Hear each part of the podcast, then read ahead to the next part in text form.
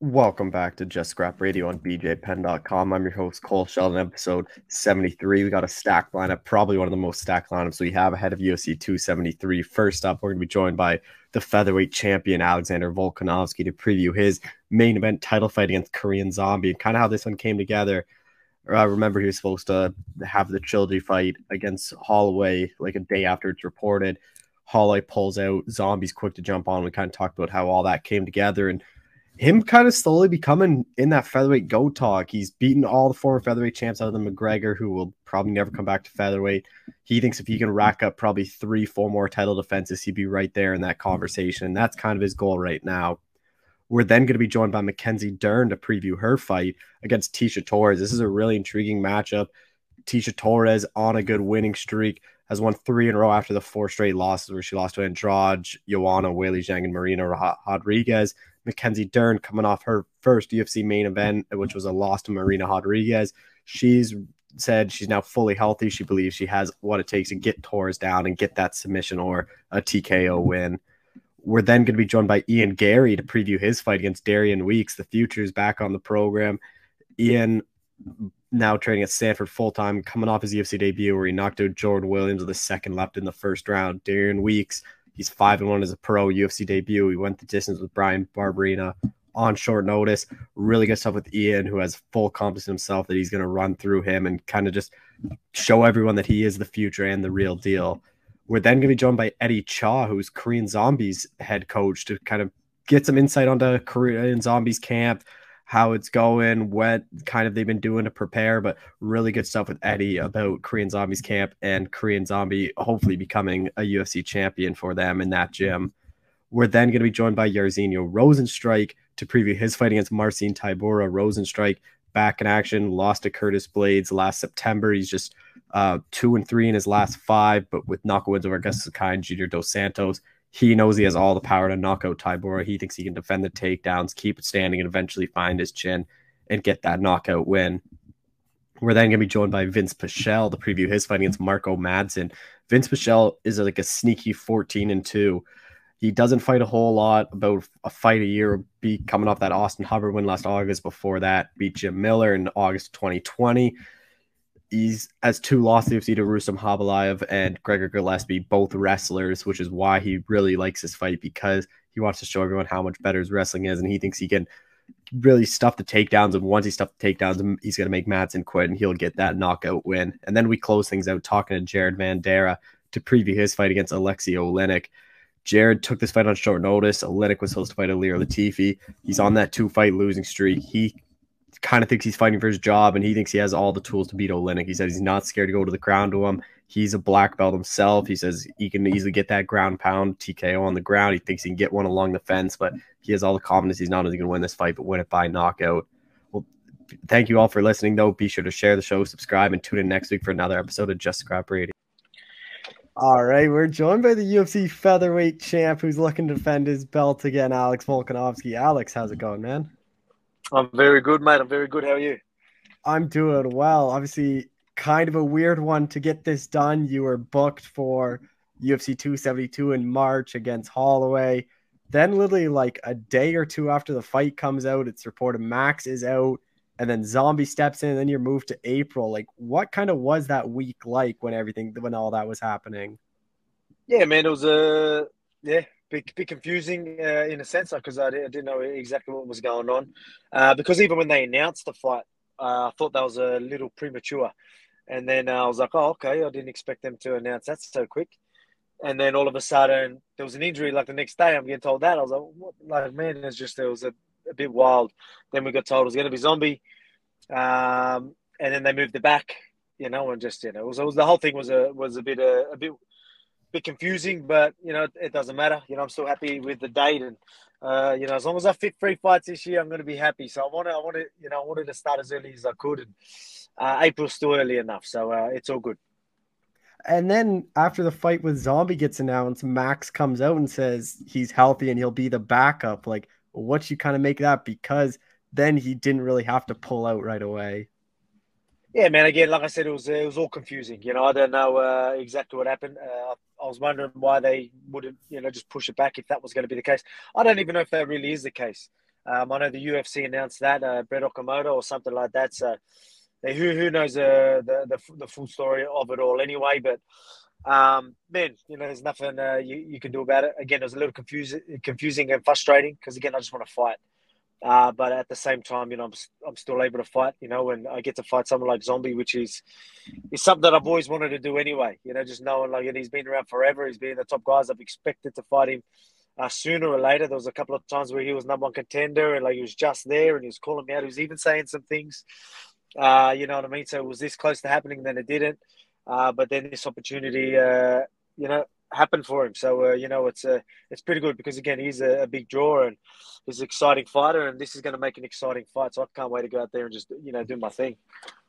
Yeah, that's the thing. A lot of people don't really know. is You two were kind of angling to fight one another like a couple of years back, but do you think timing makes perfect sense now that it's for the belt and obviously both you guys are much bigger names than what you were a few years ago? Yeah, man, exactly. It's just uh, you know, obviously for the Brian Ortega for that number one uh, contender spot, and uh, he pulled up short. You know, he went back and uh, did what he had to do. Went there and uh, had a pretty unreal performance in his last one. Uh, and you know, there was an injury, and that's why you, you stay ready and, and stay active. You never know what what comes uh, your way. So that's that's how I was. you know, going into the title fights and whatnot. You know, shooting through the ranks. You know, I always wanted to stay ready and stay active and you know, if an opportunity came about, I, I could take it. And, uh, you know, that's exactly what's happened. But again, this is a, it's a bit of a legacy fight as well uh, with Zombie. As I said, you know, he's been around, he's been at the top for so long. Um, you know what I mean? To be a like one of the top contenders for what over ten years, it seems like. You know, it seems like forever. He's been in the game and he's still right up there. So he's finally uh, going to get a, get another shot. But you know, I'm just going to have to prove again that I'm just I'm just too much. You know what I mean? I'm, I'm on a whole nother level, and man, my confidence is on just a whole nother high right now, man. Like a, literally, um, I just feel uh, feeling too strong, too too fit, and, and too clever, too knowledgeable, and you know what I'm seeing and doing right now is just uh, on a whole nother level. Uh, you know, so uh, again, I'm going to give uh, Zombie that respect. He knows how to finish fights, but we know I'm hard to hard to finish, and uh, you know I'm, I'm just expecting to go out there and uh, do my thing and really set a statement. But this is going to be an exciting one. Yeah, and the thing with Zombie too, I was looking today. He's headlined every single one of his past eight fights, which not many people can do that to be main events for that long. But with Zombie, like he's called the Zombie for a reason. Like he can take a lot of punishment, doesn't really get finished. Like, how do you kind of see this one playing out? Just because only a few select few guys been able to actually get him out of there. I mean, he's tough. You know, again, that's why call, they call him the the Zombie. But uh, you know, I just think there's going to be uh, too too many holes uh, for me to capitalize on. And again, what I'm seeing right now, um, you know, I just think I'm going to capitalize on on everything that's that's in front of me. And again, that's no knock on uh, Zombie. It's just where I am right now. Um, you know, I've already proved in my last uh, fights like where I'm at, but I just feel like I'm on a whole other level again. So I think everyone's going to be, uh, you know, again, they shouldn't be surprised because uh, you know, time and time again, I've, I've proved myself. But in, in saying that, I, I, really do think people are going to go, going to really be. Uh, it's going to be a, even more of an eye opener for them. Obviously, that last one was really fun, but I'm expecting this one to be exciting and and uh, you know, I'm expecting to go out there and uh, really put hands on him and really do work. I, I feel like I can finish finish him anywhere. And again, that's not a knock on him. It's just purely where I'm at as I just said, where I'm at, I'm just on a whole nother level now. I feel like I can finish him uh, on the ground, submit, ground and pound, knock him out on the feet, you, uh, you name it. I feel like I could uh, finish him anywhere. So uh, you know that's exactly what I want to go out there and do. You know, I want to go and uh, you know show where show my level by just going out there and outperforming these guys by a long shot. You know, and I'm going to show that there's a there's a big gap and uh, you know I really want to want to prove that. You know what I mean? I don't have to prove that to people, but uh, you know I know that myself, and I'm going to go out there and uh, show that pretty much for myself. Everyone can watch, and uh, that'd be good. But um, you know I'm, I'm sick of uh, proving things to people. I don't need to do that no more. I think I've proved myself. Uh, but right now it's just I know where I'm at, and I believe where he's at is just not on my level, and I'm going to go and show that. do you think your last fight though kind of started made people like respect you more because after you beat Holloway the first time, it was, oh, he just beat him once, wait till the rematch. Then the rematch happened. It was, oh, Holloway won that fight. Like Alex isn't the real champ, all that stuff. But I think your last performance, how you kind of dominated Ortega and even uh, overcame that adversity, like, do you think that's the fight that kind of put all that Holloway stuff behind, and now you're kind of getting the respect you deserve? Uh, look, man, it, obviously that last one was good, but uh, really, all I want to say is like, who cares? You know, people people are going to always say stuff. You know what I mean? And no matter what you do, and you're always going to have haters. You know what I mean? And and that's just a, a part of the game. You know, and I've uh, I'm really starting to get used to all that now. You know what I mean? It probably did affect me uh, before, like it used to affect me, and that's what I mean. I felt like I had something to prove, always had something to prove. Um, you know what I mean? And it's uh, it's exhausting. You know, why waste energy on that when they're just no matter what you do, they're just you're going to get haters no matter what. And I've uh, finally come to realize that, and yeah, I don't need to prove nothing to no one. You know, I'm going to go out there do my thing, and that's for me. You know what I mean? Just because I know I can and I'm going to do it. And uh, you know what I mean? And I know at the end of the day, the reason why I really want to do it is not to impress people. Obviously, I'm going to impress people. Yeah, that's cool. But me going out there doing my thing and showing them a whole nother level and going out there and knocking these guys out or putting on a big performance, you know, that means money. That means legacy. That, that means, you know, all that type of stuff, success. Uh, so that's what I, what I want out of it. Um, I don't have nothing to prove anymore. You know what I mean? So if people want to say stuff, that's fine. You know what I mean? Uh, I've proved myself time and time again. Um, and people are, you know, obviously jumped on, on board now. It might have taken a while for them to jump on board, uh, but they have. And for the ones that haven't, that's all good, man. I don't hate them. Uh, let them hate, uh, but they'll be they'll they'll jump on board on board soon. But again, after this one, you're going to see uh, me on on on a whole nother level and a whole nother high, and um, everything you know is just going to rise. Stocks and you name it, you know, money. We're talking everything. You know, it's all going to come with it. Uh, but you know, this just not letting it get in your head. And I admit, I will admit right now to you that it used to get in my head. You know, whatever. I feel like that's why.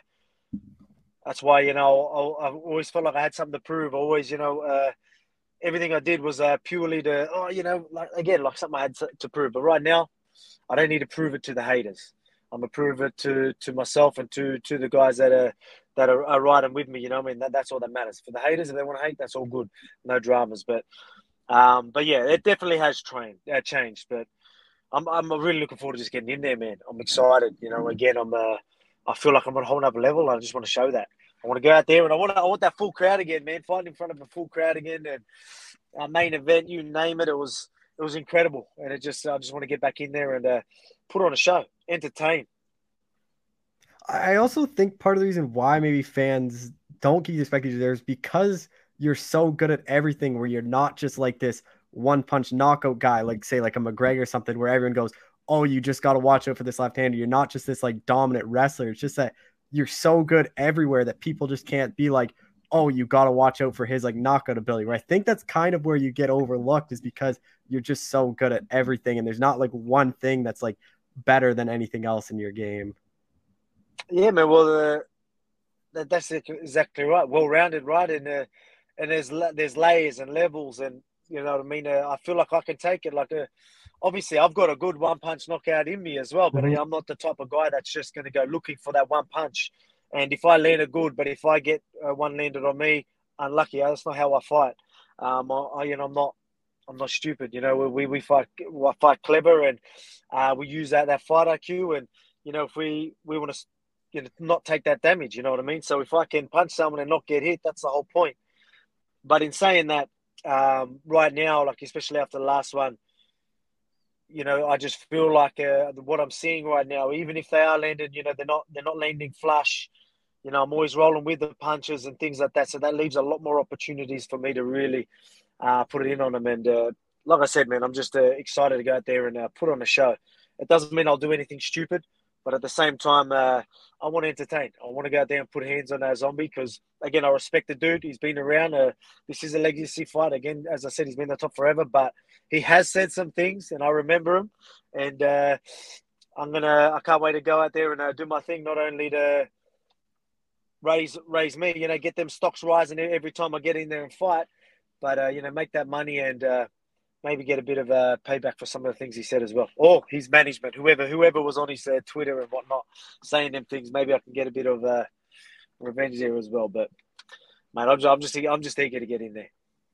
Uh, what's it like headlining this card too back in Jacksonville, like a main event, and then you look at this card like from top to bottom, like this is probably the best card they've done this year. Well, easily the best card and probably one of the biggest ones they'll do this year, just in name value. Yeah, man, one hundred percent. It's a stack card from, like you said, top to bottom. Uh, so it's going to be exciting fights. Uh, so really, really looking forward to. The headliner is unreal, and uh, but you know, man, I'm just going to go out there, and obviously everyone's going to put on a show, but I want to go and steal the show. You know, I want to, I want to finish that night off with a bang, uh, and just yeah, prove prove that I'm the best. You know what I mean? I'm going for that goat status. Uh, not only in the featherweight division, I want that goat status of the, the, whole UFC. You know what I mean? So that's that's when I say sky's the limit, man. Uh, like there's a there's a lot of uh, goals that I, I want to accomplish. I want to take out. So going out there and uh, taking out Zombie and uh, putting him away is uh, definitely going to get me to where I want to be. So that's exactly what I, what I want to do April 9th. How far away do you think you are from being like considered the best ever featherweight? Because you've beat Aldo, you beat Holloway twice, and like to me, I just think it's a couple more title defenses, and then you're kind of right there. Especially because you're undefeated in the UFC featherweight. Like no one's been able to beat you. Man, that, that's that's what it is. You just need them defenses. Obviously, uh, I've taken out all the top guys, right? And uh, so uh, that is gonna that is gonna stick. But uh, after a few more uh, defenses, I think you know, not even a few. It's not long. I'm talking this year.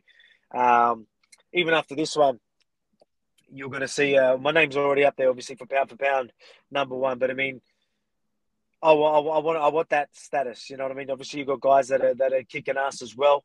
But uh, you know, I, I want all these. Uh, I want to accomplish all these goals. You know, that pound for pound number one, that goat status featherweight division, all that type of stuff. And to do so, you need defenses. And uh, you know, I haven't been as active as I'd like to be, but this year I do want to be as that active. And you know, I want to start taking out all these uh, guys that are next in line. And uh, that's when that's when you're going to see. Uh, obviously, when you get that goat that goat status, and when you know people start throwing out all that, and you know, not only your fans and all that even your haters are, aren't even going to be able to deny, to deny it. You know what I mean? So that's that's what I'm looking looking to do. It's it's not too not too far away though. But in saying that, you know, I've got a zombie in front of me. Uh, I just need to go out there and, and perform, and that's exactly what I plan on doing. And are you gonna head out to uh, City Kickboxing for a bit of this, or is it all in Australia? Because from what I've gathered, like it seems like you can get out there a bit more easier now. No, we can't go there yet. Australian citizens can't go to New Zealand. New Zealand, uh, New Zealand citizens can come to Australia and back. They oh, that's it. So uh, they, the boys were just here. So we just had Eugene, uh, Blood Diamond, Carlos Ulberg, Carl Van Roon. We had a heap of the boys from City Kickboxing um, here at uh, at Freestyle Fighting Gym. So they were with us the last couple of weeks, which which was good. You know, uh, bringing some good energy, and it was good to catch up with the boys. And uh, you know, we're mate, I'm like I said, I'm in good nick. Uh, you know, so uh, we obviously keep in contact and all that type of stuff anyway. But you know, we've got a good team here. Uh, we've got a lot of guys that have come uh, and travel to, to be with us to make sure camp goes smoothly, and and we've got a solid uh, camp of guys with us. And um, yeah, again, and that knowledge is always there. Obviously, with uh, my coach Joe Lopez, he's always keeping an eye on everything. But you know, we still talk to your Craig Joneses, your Eugene Bareman's, and you know Brad Riddell's. We're still obviously communicating and and you know breaking down our opponents and whatnot and things that we can do and you know they're seeing my sparring footage and all that type of stuff so everything's pretty much the same just in a different location but uh, like i said things are going really well and um, yeah man uh, we, we, can't wait everyone and everyone that's obviously watched me train they're like man this is going to be a good one uh, everyone knows i'm in, in great nick so we're expecting uh, to really put on a show uh, just a few more things you mentioned you want to be active this year so you get past zombie like who do you think would be next? Like obviously Max is out there, but then there's guys that you haven't fought, like a Josh Emmett, like a Calvin Kattar, a Yair is kind of linked to Brian. If he wins and he's like a fresh guy, like do you think it's that trilogy with Max, or do you prefer one of those fresh faces for you? Look, man, uh, as I was saying to you before, I was uh, riding into a lot of what people say and all this type of stuff way too much. You know what I mean? I'm going to be honest. I'm going to be upfront. You know, I'm getting deep with you here. Uh, but you know that stuff I, am done with it. You know what I mean? Like uh, I'm like, uh, you know, you, I don't need to prove anything. I feel like I was the one chasing that that trilogy more than Max was. You know what I mean? Like uh, the UFC obviously wanted, and then you got you got him talking about. Uh, you know, money fights, and you know, he, you know, not even really wanting it, and it was like I was like, "Come on, let's go," you know what I mean? So it was more, it was more me, you know what I mean? And if it, you know, I'm not going to talk anyone into it. If, if they don't want to fight, then don't, don't fight. You know, I've already proved it uh, twice, uh, no matter what anyone says. You know what I mean? So we'll see what the UFC say. I'm going to go out there, worry about Zombie, and we'll see what's next. But you're not going to see me going uh, chasing anyone. Whoever's the next in line, and uh, you know the UFC put that put that name in front of me and my team agrees, we're going to go out there and do it. That's it, plain and simple. So um, I can't tell you exactly what's next, but um, we all know I'm not scared to fight whoever it is. So whoever the UFC uh, says, uh, and whoever we think uh, is best, that that's that'll be who it is. So uh, we'll see.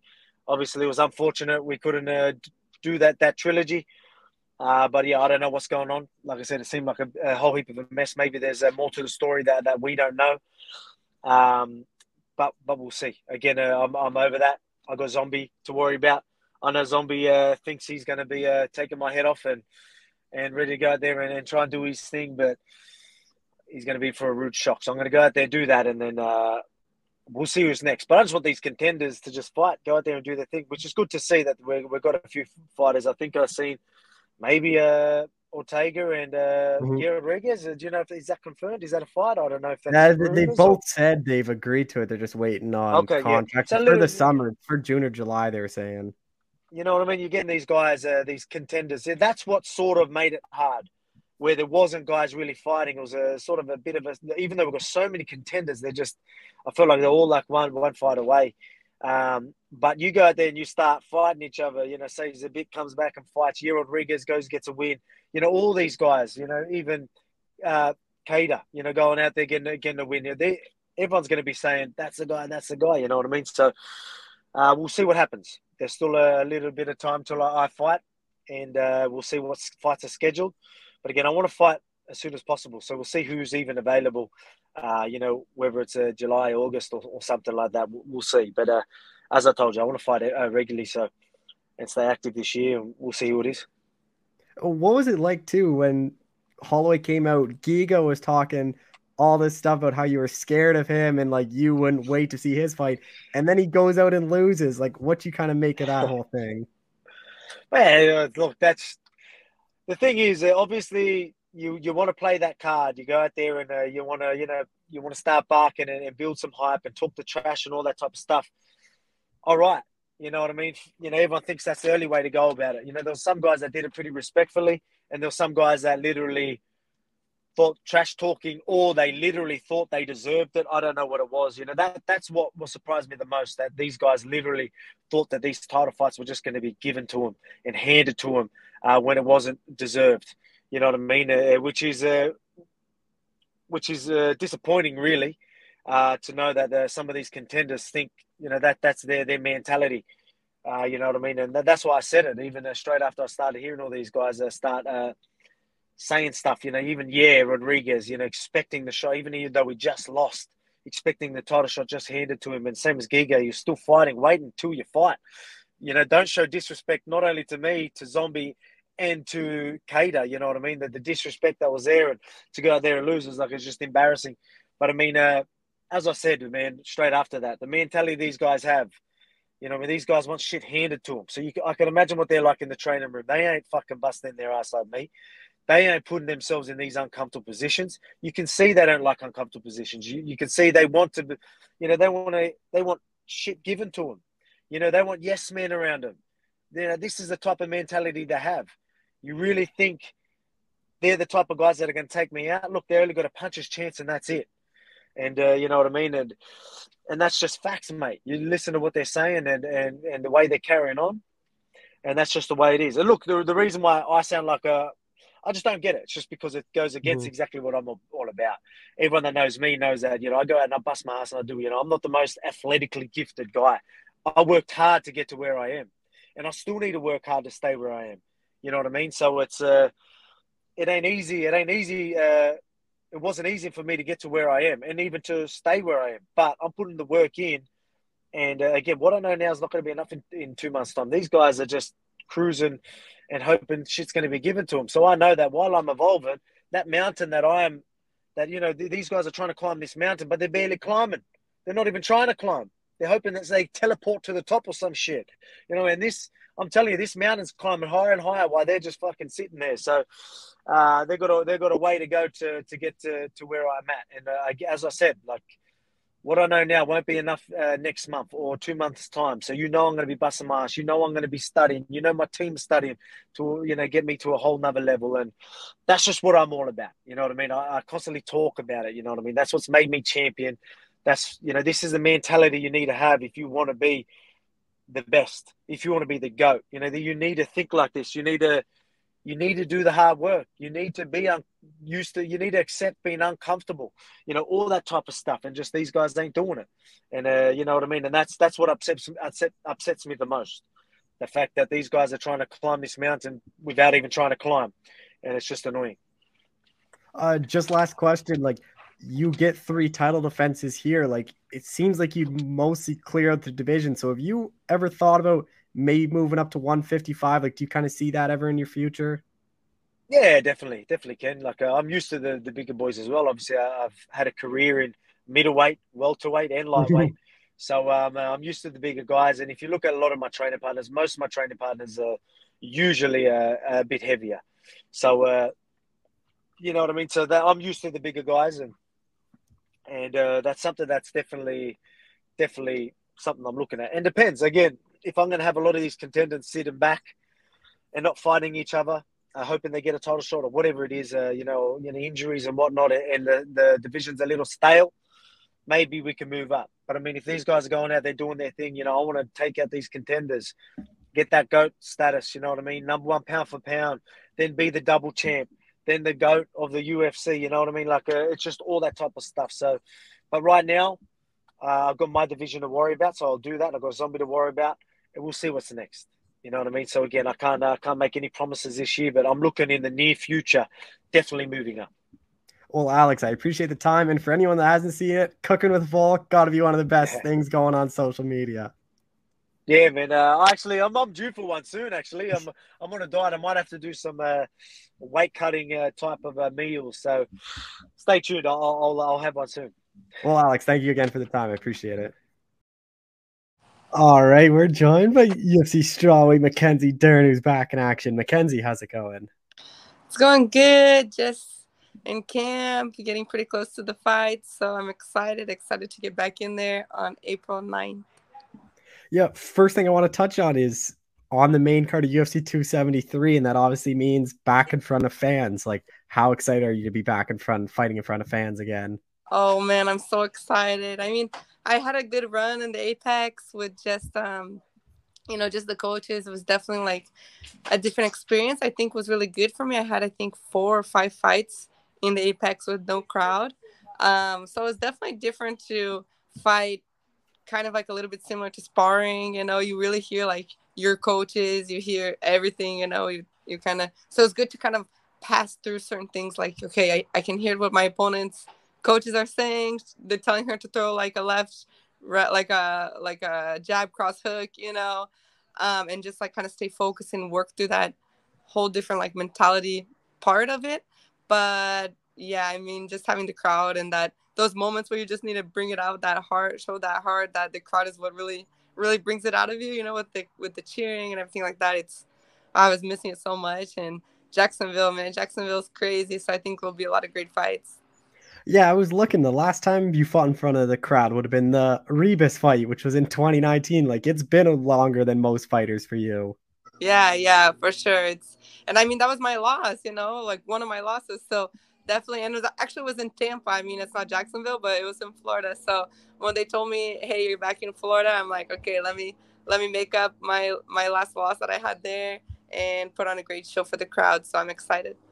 And when you got the name Tecia Torres, like how excited are you for that? Because she's like a legend of this division. Like she's fought everyone. Like everyone knows who Tecia Torres is. Yeah, for sure. I mean, Tecia's name has been kind of coming up for a while, um, even before her last couple of fights and before my last couple of fights. But it never, it never like really fell through.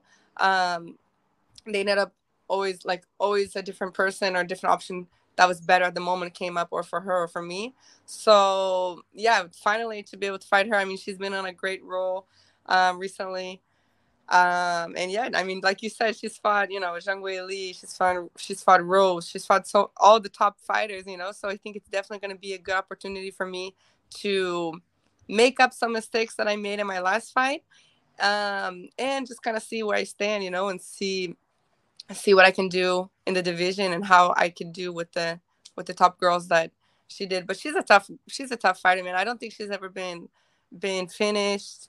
Um, a lot of her fights go to decisions, you know, so she's she's definitely like an experienced fighter and I'm trying to gain that experience now, you know. So I think it's a it's a cool matchup and yeah, it'll be good. Uh, just quickly, I want to touch on your last fight. Like first main event, obviously didn't go your way, but a really exciting fight. Like what you kind of take away from that one?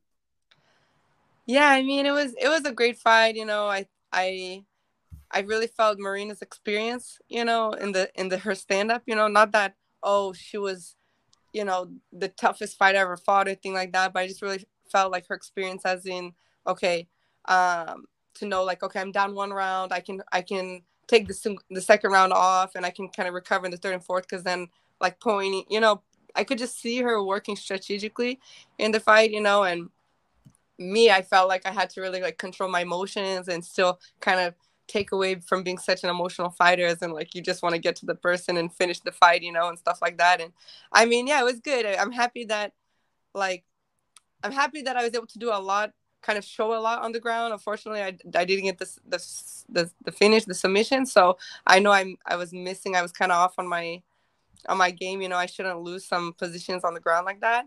But yeah, I mean, I think we had fun on the ground. I was kind of working through a lot of different positions on the ground. I think, you know, striking wise, we. I mean, obviously she was out striking me, but I mean, I didn't get knocked out or anything like that. And I mean, we took home fight of the night. So that was my first fight of the night bonus. So I'm really happy about that. Um, but hopefully next time I'll be on the winning side of it and not the losing part. yeah, even though you lost, like I thought your striking looked a lot better than it has in the past couple fights. Which, like, how much better do you think it has gone, especially working with Jason Parillo, who's one of the best striking coaches in the sport? Oh, I mean, it's gone so much. I mean, that that's one of the biggest things that was like a little bit frustrating about that fight because um, I mean, Marina's a great striker. She's long, you know, she she has great footwork. Um, so I mean, just to be able to like kind of me a jiu-jitsu girl be able to hang in and kind of like, you know, be able to hang in there with her, you know, and and just I feel like I feel like we have so much to show in that fight. I didn't really get to show how much we really have improved.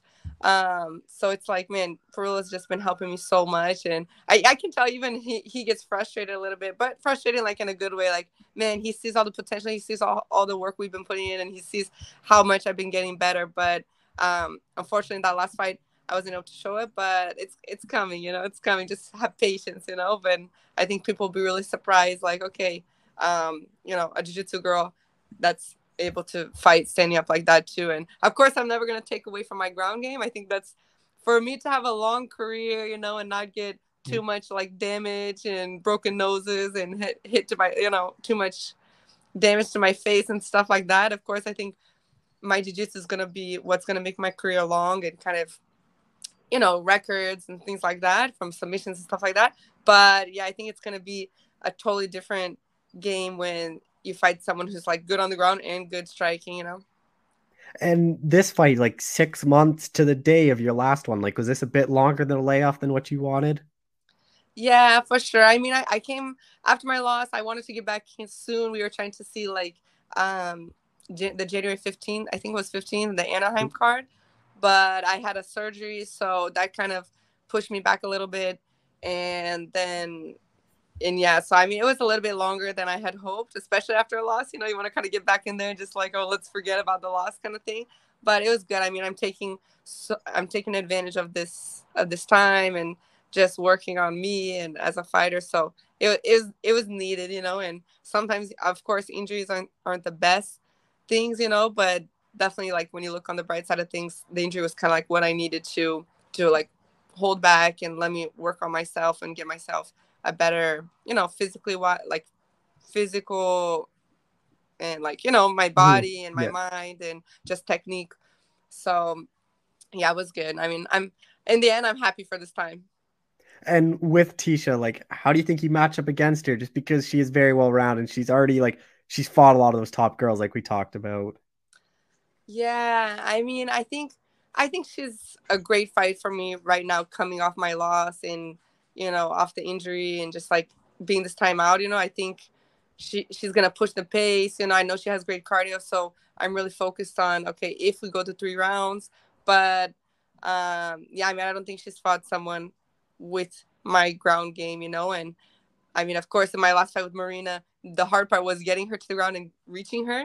So the fact that Tecia's shorter than me, you know, I think it's good. For, I think this is a good advantage for me because kind of for her to to point on me and stuff, she needs to get in closer than Marina did, for example. You know, Marina could kind of stay on the outside and still, you know, get her points and stuff like mm-hmm. that. And Tisha, uh, for her to get inside, she's shorter than me, you know, so I'll have the the reach in this fight. And um, I've been working so much on just closing the distance and my takedowns and things like that. So I'm definitely not gonna let not gonna lose a lot of positions in this fight like my last one. You know, I have a lot of things that I corrected, and I think I think I'm gonna get the submission in this fight. that's the yeah, goal. That's what I want to touch on. Like Tecia's never been finished before. So like if you go out there and finish her, like what do you think that does for her? Because like the, her only losses are to Marina, Weili, Joanna, uh, Jessica Andrade, and then Rose, who are the top five of the division, and none of them never were able to finish her. Yeah. No, I think that I think that's a will be a great statement, you know. And like I said, she kind of had a little bit um like bad phase, kind of, I guess, mm-hmm. bad phase. But she, like you said, she was just fighting all the champs and stuff like that. So, um, but recently, man, I feel like she's evolved so much. Almost she did like a big I don't know what she did in her game or her camp or what she did, but man, I feel like she just evolved way more now and she's a better fighter now than she was before. So I really think that will be a huge statement, you know, and just I mean everyone I, I think everyone in the division knows I'm dangerous on the ground, you know, but I think when you have really they all know how hard Tecia is to finish and stuff like that. And so when you have someone go in and then finish her, it's kind of like, oh shoot, okay. So we really have to be careful. And hopefully that gives like a little bit like intimidates a little bit, you know, the division. I mean, you know what I mean? That for the mm-hmm. girls when they fight me and just kind of be a little bit more scared, even just to exchange, you know, on the on the standing because if you get too close, then you're taken to the ground. oh, where do you think a win puts you? Just because you're already ranked fifth and like a win here, especially with the strong division, like you could be in another title eliminator fight like right after this one. Yeah, yeah, for sure. I mean, with Tecia she's I think number seven, so um, if I win the fight, I, I, I won't go up in the ranks. I don't believe so.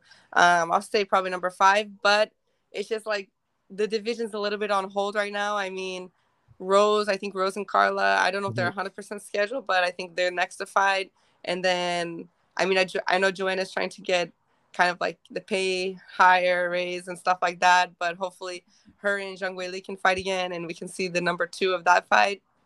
Um, and then after that, yeah, like we'll see who has next. Maybe, you know, it, I, I really, I really don't know. I kind of want to fight someone ahead of me, so I don't know. Xiaonan and that rematch with Marina. I think Marina will go for the title after her her last performance. Um, but yeah, just kind of wait and see what happens in the division. That's the hard part when you get to the top. Mm-hmm. You know, it's like you don't have that many options. Then when you're, you know, back unranked or some, something like that, you can have fights almost every other weekend if you want. So yeah, we'll see what happens with the division. But I definitely think with a great win, a big statement, uh, we can have a really big fight after this. Yeah, because I think you get a win here. Like it's really maybe like the loser of the title fight, or like Yan yeah. or Weili if she does get the Joanna fight. Like I think those are probably like the only three fights that are because then everyone else is below you and you beat a lot of them. So like I think it, a person ranked above you is probably next. Yeah, yeah, for sure. And I mean, I coming into this, I thought like, man, so if you lose, you have to fight someone who lost. If you win, then you fight someone who won, you know. But um, then I saw like Marina and Yan Xiaonan, and then I said like, okay, it's not necessarily about if you're coming off a win or a loss, you know. It's just kind of how the matchup. And I think a lot of people would like to see me with um, any of the girls in the top four, you know, top five, you know. So hopefully I get this win.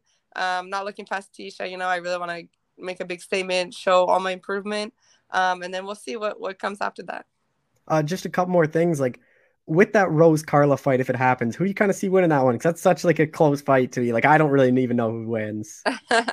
no, I think Rose will win. You know, I mean, um, yeah, I think it was just experience why Carla won on the first time.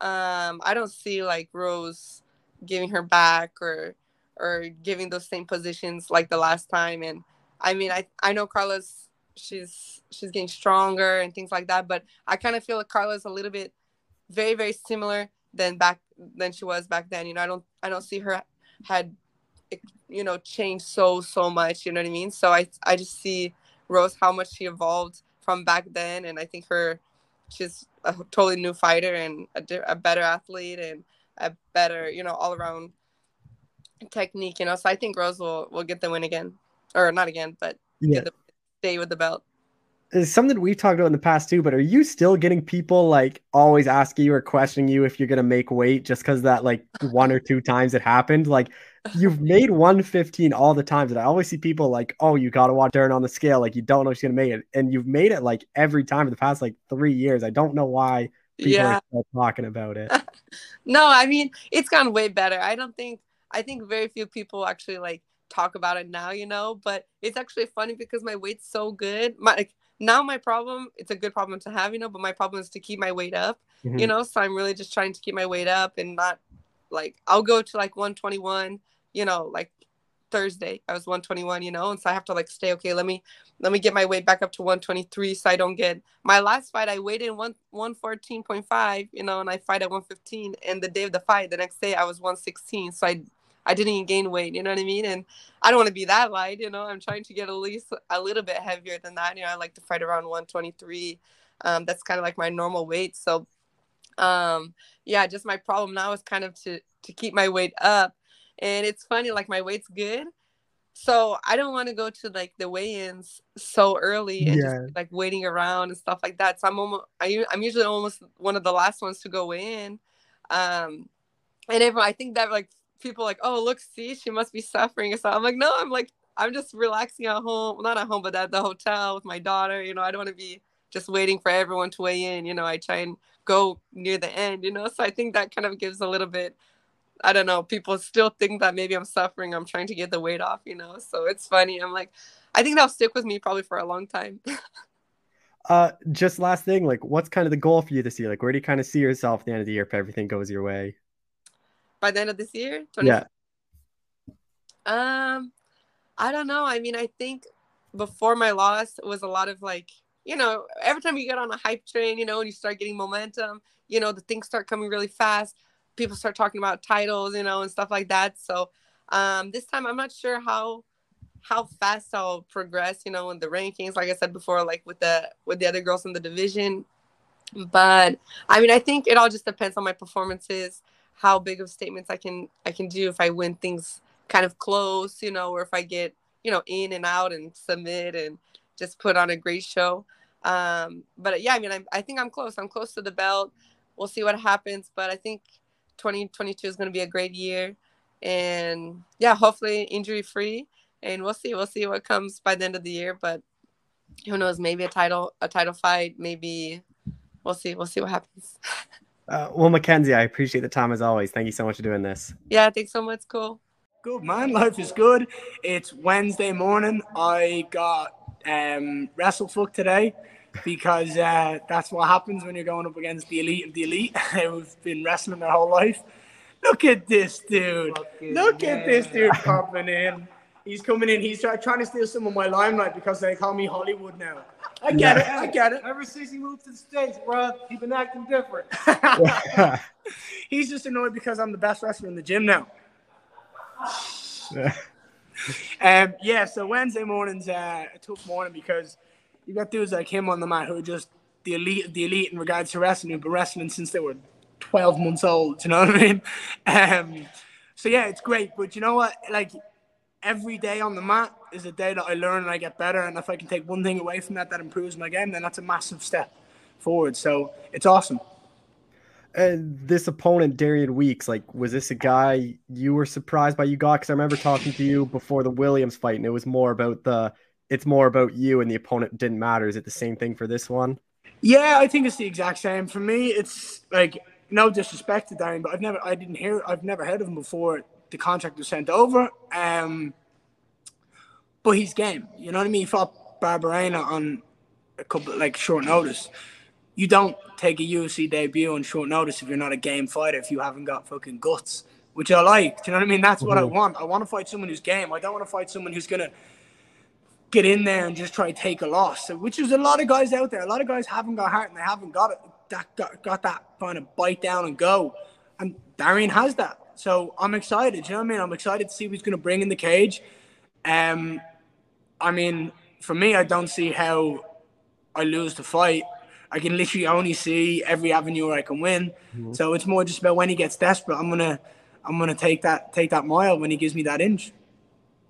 And with this fight, like in Florida on another pay per view in front of fans, like to, yeah. how much better does that make it now that your your home is in Florida as well? Mm-hmm. Well, like I was like people keep saying to me, why am I on UFC London? Because I'm not British. Like mm-hmm. I'm, I like the fact that when I travel to fight, my friends, my family, anyone that's supporting me can go to Florida, to New York, to Vegas, to Arizona, whether it be Hawaii, whether it be Canada, whether it be back in, in Europe somewhere. I want the fact that when my fans and supporters follow me, that they get to travel and they can experience different cities, different countries. And I like that. So for me being in, in, in North Florida, my friends are going friends and family and supporters are going to come here. There's a load of Irish coming over, and then we're going to come back down to South Florida after to where I live and kind of just enjoy enjoy the the southern Florida heat and the sunshine and just take in the, the blue skies and the palm trees. Yeah, and we've seen with Conor, like the Irish love traveling. So it's something mm-hmm. where you can get a lot of those, and it just makes the fight feel bigger for you when you have everyone flying over. A hundred percent. And the Irish get on they get on board, you know what I mean? It's like Conor, like there was a couple of fights where Conor didn't have a lot of followers coming over, and then it changed, and everyone and their dog was flying over to see Conor fight, and I get it. Do you know what I mean? It's like Irish people like drinking and fighting mm-hmm. and partying. So you combine all three of them into one night, they game, and they like holidays. Every Irish person likes a bit of sun. They might go pink, but they like the sunshine. Do you know what I mean? So they'll do anything they can to get away from work and, and the, the weather in Dublin and go out and experience a good weekend. Um, so yeah, I, am I'm, I'm excited for when that time is like literally everyone is coming over. So a couple more fights and we'll have we'll have the whole country coming over. Uh, with Darian, like I imagine you've looked at him now. Like how do you kind of how do you think you match up against him? Haven't looked at him. No. No, I had this conversation with Henri Hooft last night, um, and I said to him, Do you want to watch tape? And he said, No. He said, You don't have to watch tape. He said, You just keep doing you. And I was like, Henry, I love you. I love you because that is my opinion. Why should I watch tape? In MMA, Cole, you know this, uh, mm-hmm. like fighters change so regularly in a sense of like, oh, someone's out, they've got injured. What we do isn't easy. Do you know what I mean? It could simply be something where Darian's training next week and he falls and hurts his, his shoulder or hurts his elbow or his ankle, and he can't fight because it's in so much pain or he gets kicked in the rib.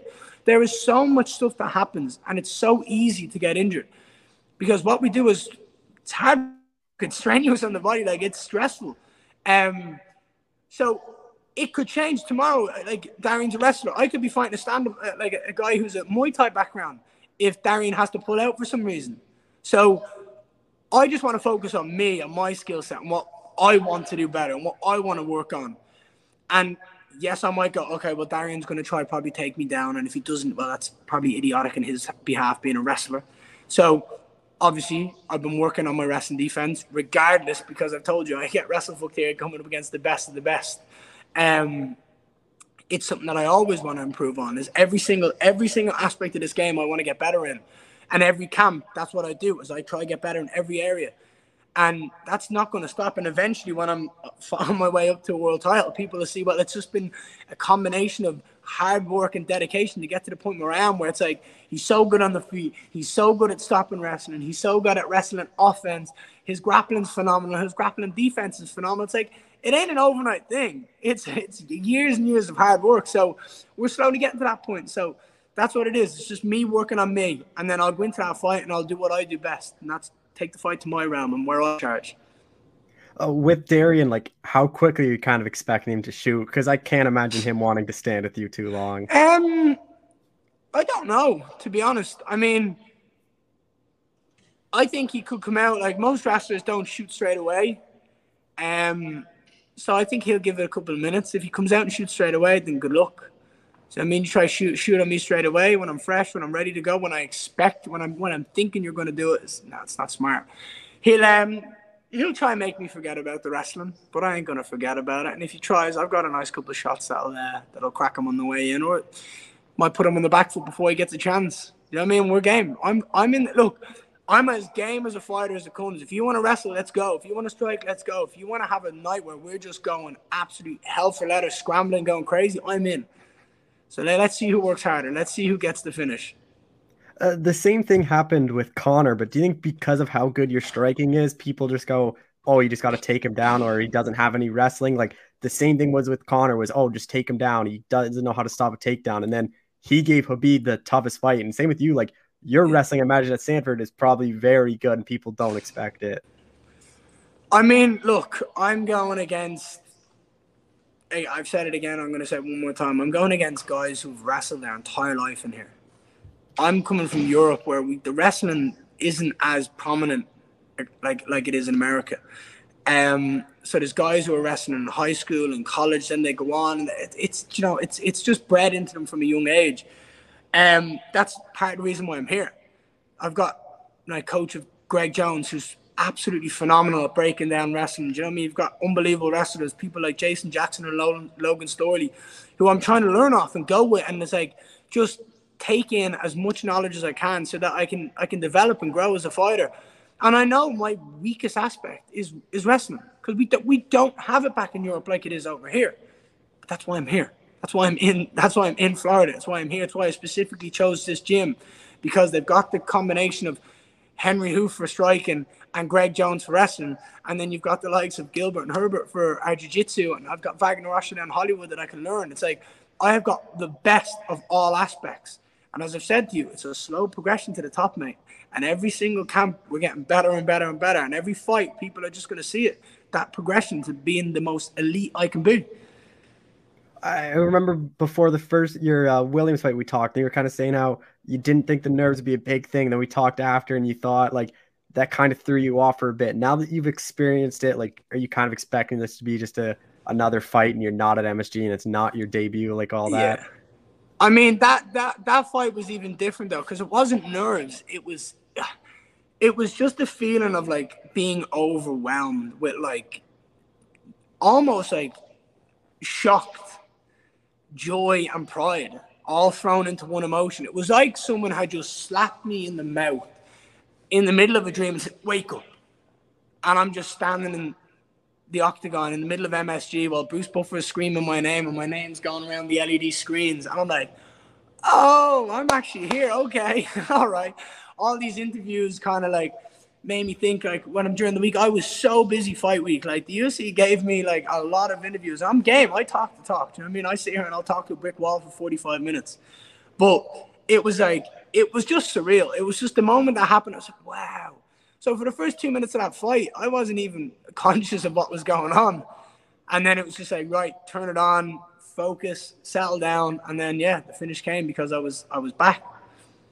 Yeah, and but I don't. I don't think that's going to affect this fight. You know what I mean? Like, I well, here's the thing. I know it's not going to affect this fight. Mm-hmm. It was my UFC debut. Um, it was the biggest card of the year. Madison Square Garden. All of these things they add up, man, and you don't realize mm-hmm. it. But that's the most historical venue for a fighter.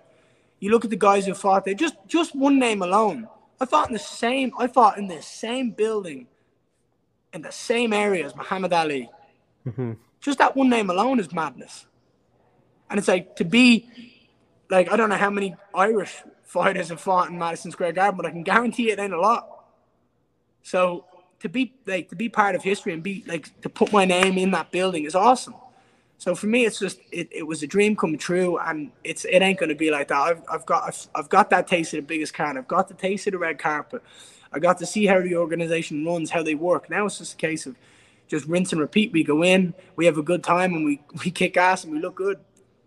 And to speak of like how much you were doing on fight week, like I remember we talked, I think it was Thursday morning when most people are doing weight cuts and not many fighters are up for doing interviews then. But with, with this dude, one, I just like I want to give back to people who give back to me. Do you know what I mean? It's like when you sit down and do an interview with me, it's not me doing you a favor. It's it's mutual. Do you know what I mean? Like I I'm grateful for you taking the time out of your day too. And fight week is a massive is a massive time to do interviews because there's a lot of interest around that time. So I obviously want to give back to people who've given to me before. So it's like that kind of like I just sit down, do a couple minutes, like look, Cole, I'm bollocks, I'm cutting weight, I'm tired, I'm hungry. I'm gonna get pissed off if we sit here for long, but I'll give you what I can, and then I gotta go to sleep. Um, but yeah, dude, I had a, I don't know, um, I I done, I done over 250 interviews. Mm-hmm. That that camp, like it was ridiculous. But do you know what I mean? That's only good for me, so I'll take it. And the one thing you said though in that fight was you were getting that highlight reel first round finish, mm-hmm. which is exactly what you got. Like you're a guy that likes taking your shots. Like, what do you kind of see this one playing out as?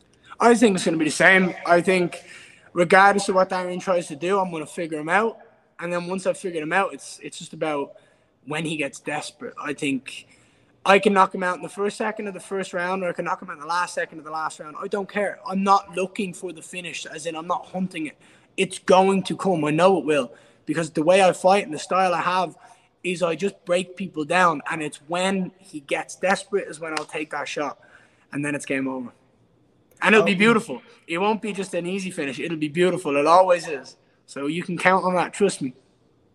What do you think a win does for you? It would be two two and zero oh in the UFC, probably two finishes, two pretty good finishes. Like, and you're obviously already a big name. Like coming into the UFC, like, are you thinking like you might get fast tracked and get like a big name? Or are you kind of hoping it's more of these guys? You can kind of build your way up.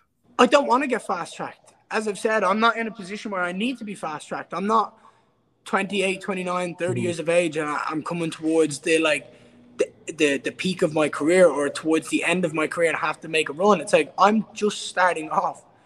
I've had one fight in the UFC. I'm the youngest undefeated fighter on the roster. I'm the 10th youngest fighter on the roster. Do you know what I mean? I have loads of time, Cole. I'm just to work my way up the ranks. Everything that I said to you, it's slow progression. I'm gonna work my way up, and I don't care if they give me like guys who are who are good fighters. If they give me the big names, it's like okay, but like the longer it takes me to get to that world title, the longer I'm gonna have that belt.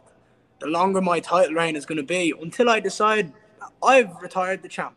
Do you know what I mean? Because that's the way it is. I'm going out on top. So the longer it takes me to get there, the better it is for me, for my skill set, for my understanding, for my experience. And then the more fucked everyone else is when I when I when I've got to that point. So yeah, I'm not trying to be fast track like Khamzat or like any of these guys. I'm going to do it the Ian Garry way, the way that I'm going to create, and then people are going to be doing it my way once I've done it. I'm going to set the blueprint. Uh, just a few more things. Like, what is kind of the goal for you this year? Then, like, I imagine it's pro- you're a guy that always likes being active. Mm-hmm. I imagine you're always going to be on these big cards. Like, I can't see him putting you at like the apex in front of no one. I think you're always going to yeah. be on these. No, I won't. I, to be honest, I don't think I'll ever be fighting on an apex card unless I choose a sh- unless I choose a short notice fight. Like, and the the longer I get into my career, then the more often I will take those short notice fights. Like, I'm game. I'd love to fight four, five, six, seven times a year. But right now, there's no point. For me, it's about being active, but being smart and giving myself enough time for growth in between each fight. So that when I go into a fight, I'm not fighting eight weeks later. I want to give myself at least four months in between every fight, if possible. Obviously, sometimes there is like life comes in into play, and you've got different scenarios and different ways that you've got to kind of move about it. And we kind of shuffle and change the deck, but I my my ideal goal is every year I want to fight three times a year until I decide to change it up. Until okay, maybe I go in here and I finish Darian in a minute, and I'm like, oh shit, well that wasn't really a fight. Okay, let's give myself a month, and I'll go again. Do you know what I mean? I'll cut weight again, and I'll go again. There's like, here's the here's the best part about this is I'm in control. I can sit there and send Dana, Mick, and Sean Shelby an email and say, "Hey guys, I got one minute worth of a fight. I've done on whole fight camp." I want to go again. You got any short notice fights? I'll jump in. Let me know. So then I'm game. But for me, it's about being active. It's about showing people that I'm I'm repeatedly showing up, and that's that's what I want. That's what that's like. If I fight three times a year for the next five years, it's 15 fights in the UFC. Mm-hmm. That's a lot of fights. You know what I mean? Uh, with this card too, like you're obviously on it with your teammate Gilbert Burns, who has a. I'm Mickey Gall. We've got three of yeah. on it. Mickey's yeah, you got, here now. Yeah, so with um this one, like with Gilbert, like how do you kind of see that one playing out? Because that's obviously a massive fight for him. Dude, it's a huge fight because Gilbert's an animal. Do you know what I mean? He's so highly respected in the in the sport, which is absolutely well deserved and well earned because he is elite. Do you know what I mean? The, the only guy to beat him in recent history is the champion, Mm-hmm. who's on a 15 fight win streak. Do you know what I mean? That alone shows how good he is. And then you've got Khamzat, who's the most hyped fighter in, in the UFC at the moment. Do you know what I mean? He's the most interesting guy everyone's talking about because no one knows what to expect from him.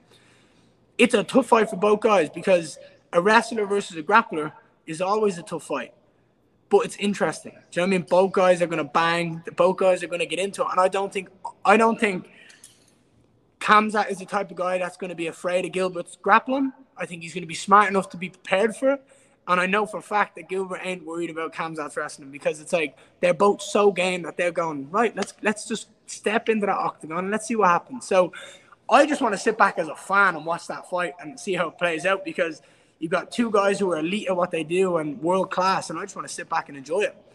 Obviously, cheering Yeah. my, my guy on, do you know what I mean? I'm hoping Durinho goes out there and smashes him, but it's still interesting. Do you know what I mean? It's it, I don't think it's going to be an easy fight for either guy. I think it's going to be tough because they're both elite. So yeah, Uh, just two more things. Like, do you think there's more pressure on you because you're Irish and because the UFC is like kind of shown what McGregor did and then to you, and now there's people thinking like, oh, you have to be the next Conor. You kind of put that away, like to the side. No, I don't. Uh, people ask me this, and it's kind of hard to explain, but I put the most pressure on myself, Cole. Every single time I fight, I expect that knockout finish. I mm-hmm. expect that highlight reel. I expect every single person that goes to that fight to leave that building going, that dude Ian Garry's something special. Do you know I mean? That's the way I think about it. Like, I want people to leave there talking about me. I want Dana, Sean Shelby, the media all going, you know when they do the post fight scrum and they have Dana and all these guys sit down, they're like, Ian Garry showed up again today and he got and he's like, yeah, that dude's a savage. I want every single person in that building talking about me. And I've got to show up. Do you know what I mean? So I've got to put all that pressure on me to show up. But I enjoy it. Do you know what I mean? That's I'm being given an opportunity to go in there on the biggest stage to do what I love to do and just just show up and show the world what I've got. And that to me is just I'm just grateful to have that have that opportunity. So I'm gonna show up every single time. Uh, last thing, you got married. What was that like? I congratulations on Yeah, that. thank you, man. Awesome. Do you know what? I've got a partner who's fucking amazing. Um, I love her. Everything about her benefits me in my life, and it's like we just work so well together. We run like we run the future group together. So like it's me and her. We're in charge of my management company, in charge of sponsors. We run everything together. It's like we are just we're like together we are successful. Together we're happy. Everything we do is just right.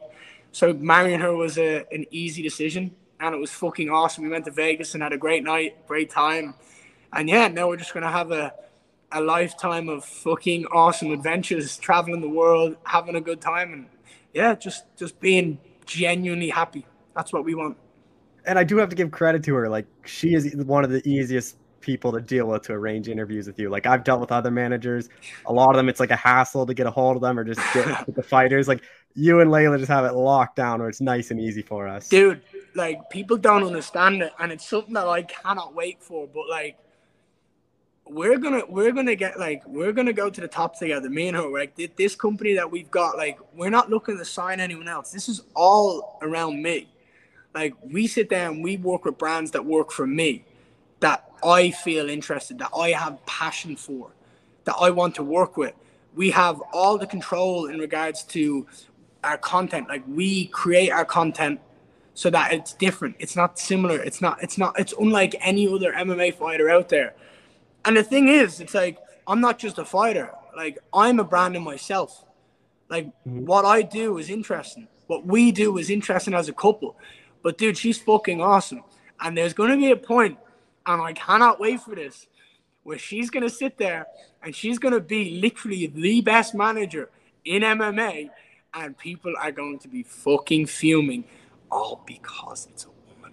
I cannot fucking wait for it because there's going to be so many guys who are out there going, oh, well, she's a woman. She doesn't know anything about fighting. I tell you, she fucking knows more about fighting than I do. Mhm. She not might she not might know technique, but she knows more fighters. She knows more about mindset than anyone I've met. And she's fucking on it. So I cannot wait for that point where I'm the best fighter in the UFC, I'm the pound for pound king, and she's my manager. And well, we are my management, but she is the fucking best of the best. And people are coming to her, and we're turning down everyone under the sun purely because we can. I can't fucking wait for that point. Well, Ian, I appreciate the time as always. Thank you so much for doing this again. Thank you, man. Appreciate it, Cole. Have a great day. And hey, look, you have the blueprint. You message Sophie, you get on to Layla, and we'll do this whenever you're free. All right, we're joined by Korean Zombies coach Eddie Cha. Eddie, how's it going, man? Good. How are you? I'm doing well. Obviously, big fight up coming here. Like, it was supposed to be Volkanovski, Holloway, and then Holloway pulls out. Like, how quickly after that did you know Zombie was going to be the guy getting the fight? Um, I didn't know until I got to the gym, and then uh, I was actually teaching team practice, and then uh, we got a call from uh, Zombies manager Jason House, and said, call Zombie ASAP. I was like, it's four in the morning over there. And then uh, he said he got the title shot. So called him. He didn't answer. He got back to me. And then uh, that's how I found out. That's how we found out. And with this too, like, w- did he fly in right away or did he do part of his camp out there again? I think he flew out probably about a week or two after. So so what's that been like? Because I know Zombie for a while has been splitting his camp, so to have him for the entire time, what's that been like? Oh, he's been here this whole time. We, have had an eight-week training camp, which is pretty much a full camp for us. And uh, this is the best he's looked. I know everybody always says that every camp in and out, but uh, he's been dropping sparring partners, and uh, his cardio looks great. Everything looks good. And with Volkanovski, like what have you made of his run? Because he's looked very good in the UFC. He has. He's uh, he's on a huge win streak. Anybody that can beat uh, Holloway twice and uh, Ortega, I thought Ortega's fight was definitely fight of the year. Um, he's looked. Uh, he looks great. Uh, can't take anything away from it. But looking at the odds, I mean, five five to one underdog. Some sites got him up to seven to one. I think it's just kind of a joke, but uh, that's fine. There's no there's no pressure on Zombie. All the pressure's on him. Yeah, what, what, are you surprised? Is that wide? Like Volkanovski, like for being how good he is, like Zombie still has legit knockout power. Like he can knock anyone out. So I was surprised the odds are the way they are. Yeah, I'm actually happy with it. A lot of our friends are looking to make some money this fight. And, with Alex, like, where do you think his strengths are? Because like he's such a well-rounded fighter that he's like a, a, hard guy to beat. Like, or he could survive on the ground with Ortega, and then he went toe to toe striking with Holloway. Yeah, I think he's well-rounded. I think some of his biggest strengths he can make adjustments in between rounds. You saw him losing the Holloway the second fight, first and second round, and then he made the adjustments three, four, and five. I thought that was super impressive. Uh, you know, the city kickboxing, they have a great gym over there. They, they're really good at their feints. They mix up their feints to kicks really well. They switch stance fairly good. You know, he, he, he can he can mix it up. I think he's a really well rounded MMA fighter. The only thing I would probably take away is he lacks a little bit of power. He's not, he's not finishing guys in there. Um, I don't think he's finished a guy in the last four or five years. And so uh, Zombie can finish anybody from the first round to the to the last 25th minute. And so he's he's a super dangerous cat. I think the only guy shorter than Zombie that he's lost to was Aldo 10 years ago. Uh, I know he's not Frankie Edgar, but there's a lot of uh, similarities to, you know, Volkanovski fighting outside of his uh, size range or height. But I think it's going to be a great fight. Um, I don't think Zombie's a 7 1 underdog by any means. But uh, like I said, it, it's good for all our friends that like to bet do you expect Alex to wrestle Zombie once he once they start kind of trading some shots? Yeah, for sure. I, I think, like I said, Zom- uh, Volkanovski mixes his wrestling in really well, but Zombie's pressure and you know the the, the style that he kind of fights, you, you, it forces you to either throw or wrestle.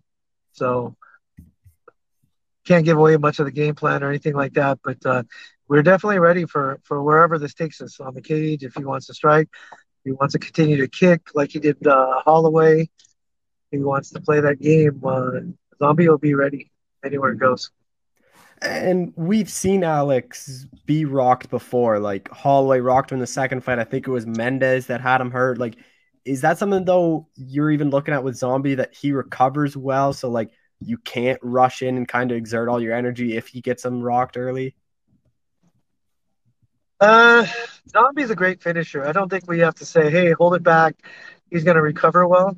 Zombie knows when somebody's hurt, and he'll get the job done. Uh, he got rocked by Holloway, but again, no disrespect to Holloway, but he's not a knockout artist either. He's more of a volume guy. He's going to beat you with punches. I mean, he landed what a thousand strikes, and, and you know didn't get a finish off. Uh, what's his name? Yeah. Calvin uh, Kattar. Yeah, so he'll be uh, Holloway will finish you with volume, 800 punches. Zombie can hit one shot and you're out. Um, it, it's not about power. To me, power comes from timing. The punches that you don't see, the punches that you're throwing at the same time, you know, as you're coming in, as you duck your head for those uppercuts or things like that. So, Zombie's timing, I think, is, is what makes his power. But he definitely has pop by itself too. And this is obviously Zombie's second shot at trying to get the belt. Like the first one was like 2013 against Aldo. Like I know you kind of weren't there, but how much better do you think he is now, and especially just throughout his career now, ready for this shot compared to way back then? Yeah, it's it's definitely night and day. We've got uh we a couple people have asked this question before. From his first fight, first title shot compared to now, it's he's a completely different fighter. Um, from nutrition, strength and conditioning, game planning. Um, you know, he, he's never had so many skill sets that he does now. Um, never really had game planning, never had the coaches that he had. Um, you know, he, it's just completely different fighter. And having Cejudo too, like how big is that for this camp? Where especially if Alex tries to wrestle and Cejudo has to be a lot better of a wrestler than Alex. So Zombie can stuff those. Like that has to give you and him confidence. Uh, it's huge. Obviously, we couldn't get a better partner than uh, Henry Cejudo. He's been doing not only wrestling, but he's been doing play rounds. You know, it, it's a real sight to see Henry versus Zombie, and uh, it, it's been fun every week, day in day out getting to see those guys kind of meshing at it. and even Henry said, you know, like in the beginning, goes Volkanovski's super tough. We got to work on this, this, and this. And then three weeks into camp, it's like Henry's like he's gonna knock him out. like there's no way Zombie's losing this fight. I, I've seen a lot of talk where everyone just kind of thinks Zombie has that puncher's chance that he has to knock out Alex. I actually think it's not of the possibility that Zombie could win a decision. Like, do you think that's pretty likely too? Where it's not just he has to get that knockout, where he could out volume Alex and easily win a decision that way too. Yeah, absolutely. I mean, uh, Zombie's last fight with Dan Ige went to decision, and he showed that composure. Uh, you know, Zombie mixed in wrestling as well his last fight. So I thought he he won four to five uh, rounds off Ige, and uh, he shows that he can do that. He's not just a knockout artist. Zombie's super technical. Most knockout artists are looking for that one punch shot. Um, he can beat you with the jab. He can beat you with wrestling. Uh, I think his wrestling is super underrated, and his jiu-jitsu as well. And so, yeah, he can definitely win decision, but I'd like to see him get him out of there quick. Uh, I know you don't want to give away too much, but like I like how do you kind of see it? I imagine you think Zombie's gonna get that knockout, but do you think that'd be early or do you think it'd be like later as he kind of wears on Alex? I heard that uh, Volkanovski was uh, said he was gonna get Zombie out of there in under three rounds. And it's funny because I think the exact same thing, if not two. So that's my prediction. If Zombie wins, like, do you think it's an immediate rematch right away just because Volkanovski has had the belt, or do you think it's off to Holloway or off to these different guys? Uh, I have no idea. That's so far down the line, and that's I don't even know if that's up to us to be honest with you. We just want to win that belt first. Yeah, uh, what would it be like for you to win that belt? Because I know you've worked closely with Zombie for years, so to see him win the belt, like, what would that be like? that that would definitely be a, a goal of mine. Uh, but it would be huge because Korea's never had a UFC world champion. Asia in general has never had a male UFC champion, so he would be the first. And uh, that would be something special. Especially I'm Korean as well, and, and we have such a special bond. And uh, I would love for seeing uh, him win that belt April 9th. Do you think that adds pressure to him that he's trying to be that first, or is that something that he's not even really thinking about? No, I think we we've already gone over all those things, and I think maybe some of the odds.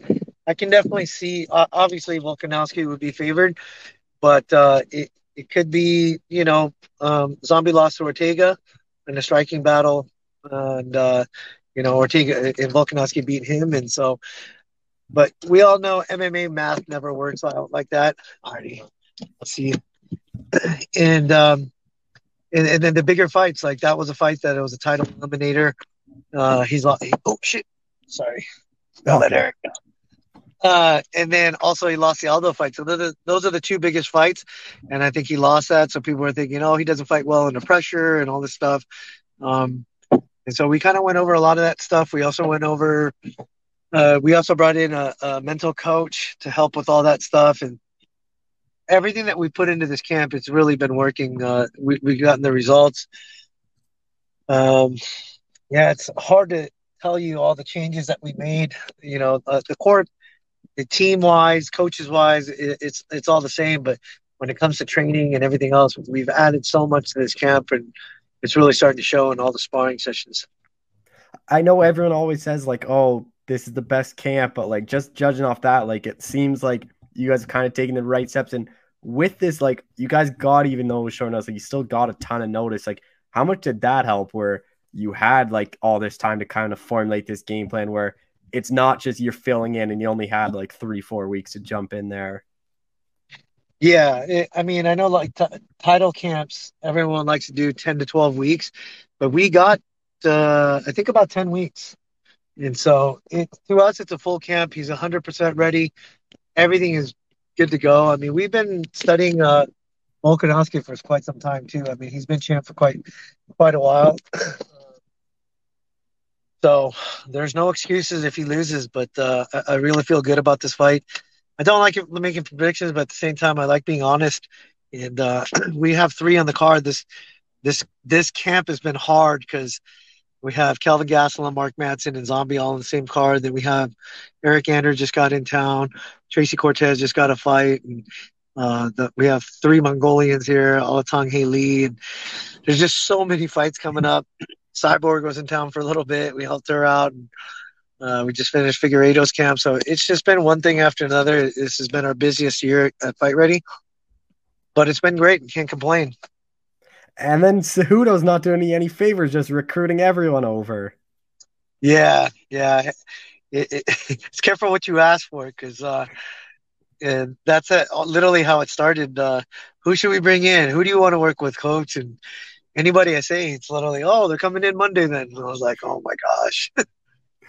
uh, so.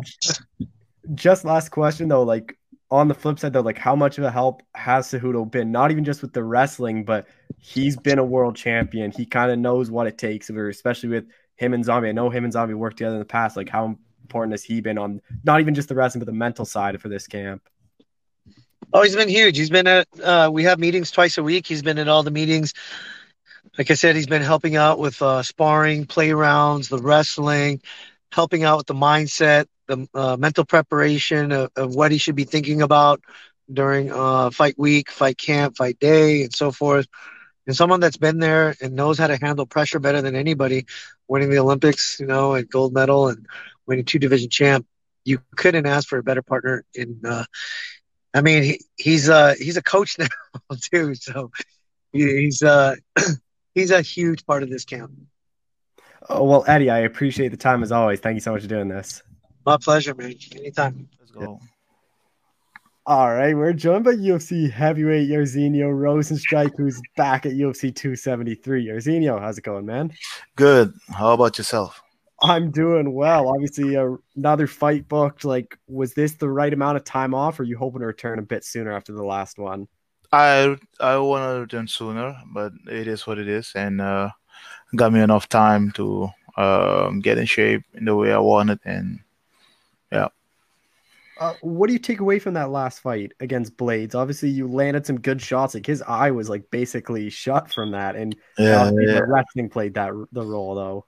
Uh, I think it was a really good fight. Uh, I learned a lot, uh, especially of this guy's wrestling. And as people are saying, he has the highest rate wrestling in the heavyweight division. And I, I, I experienced, I, I experienced, I have the experience with him to share the octagon, of course.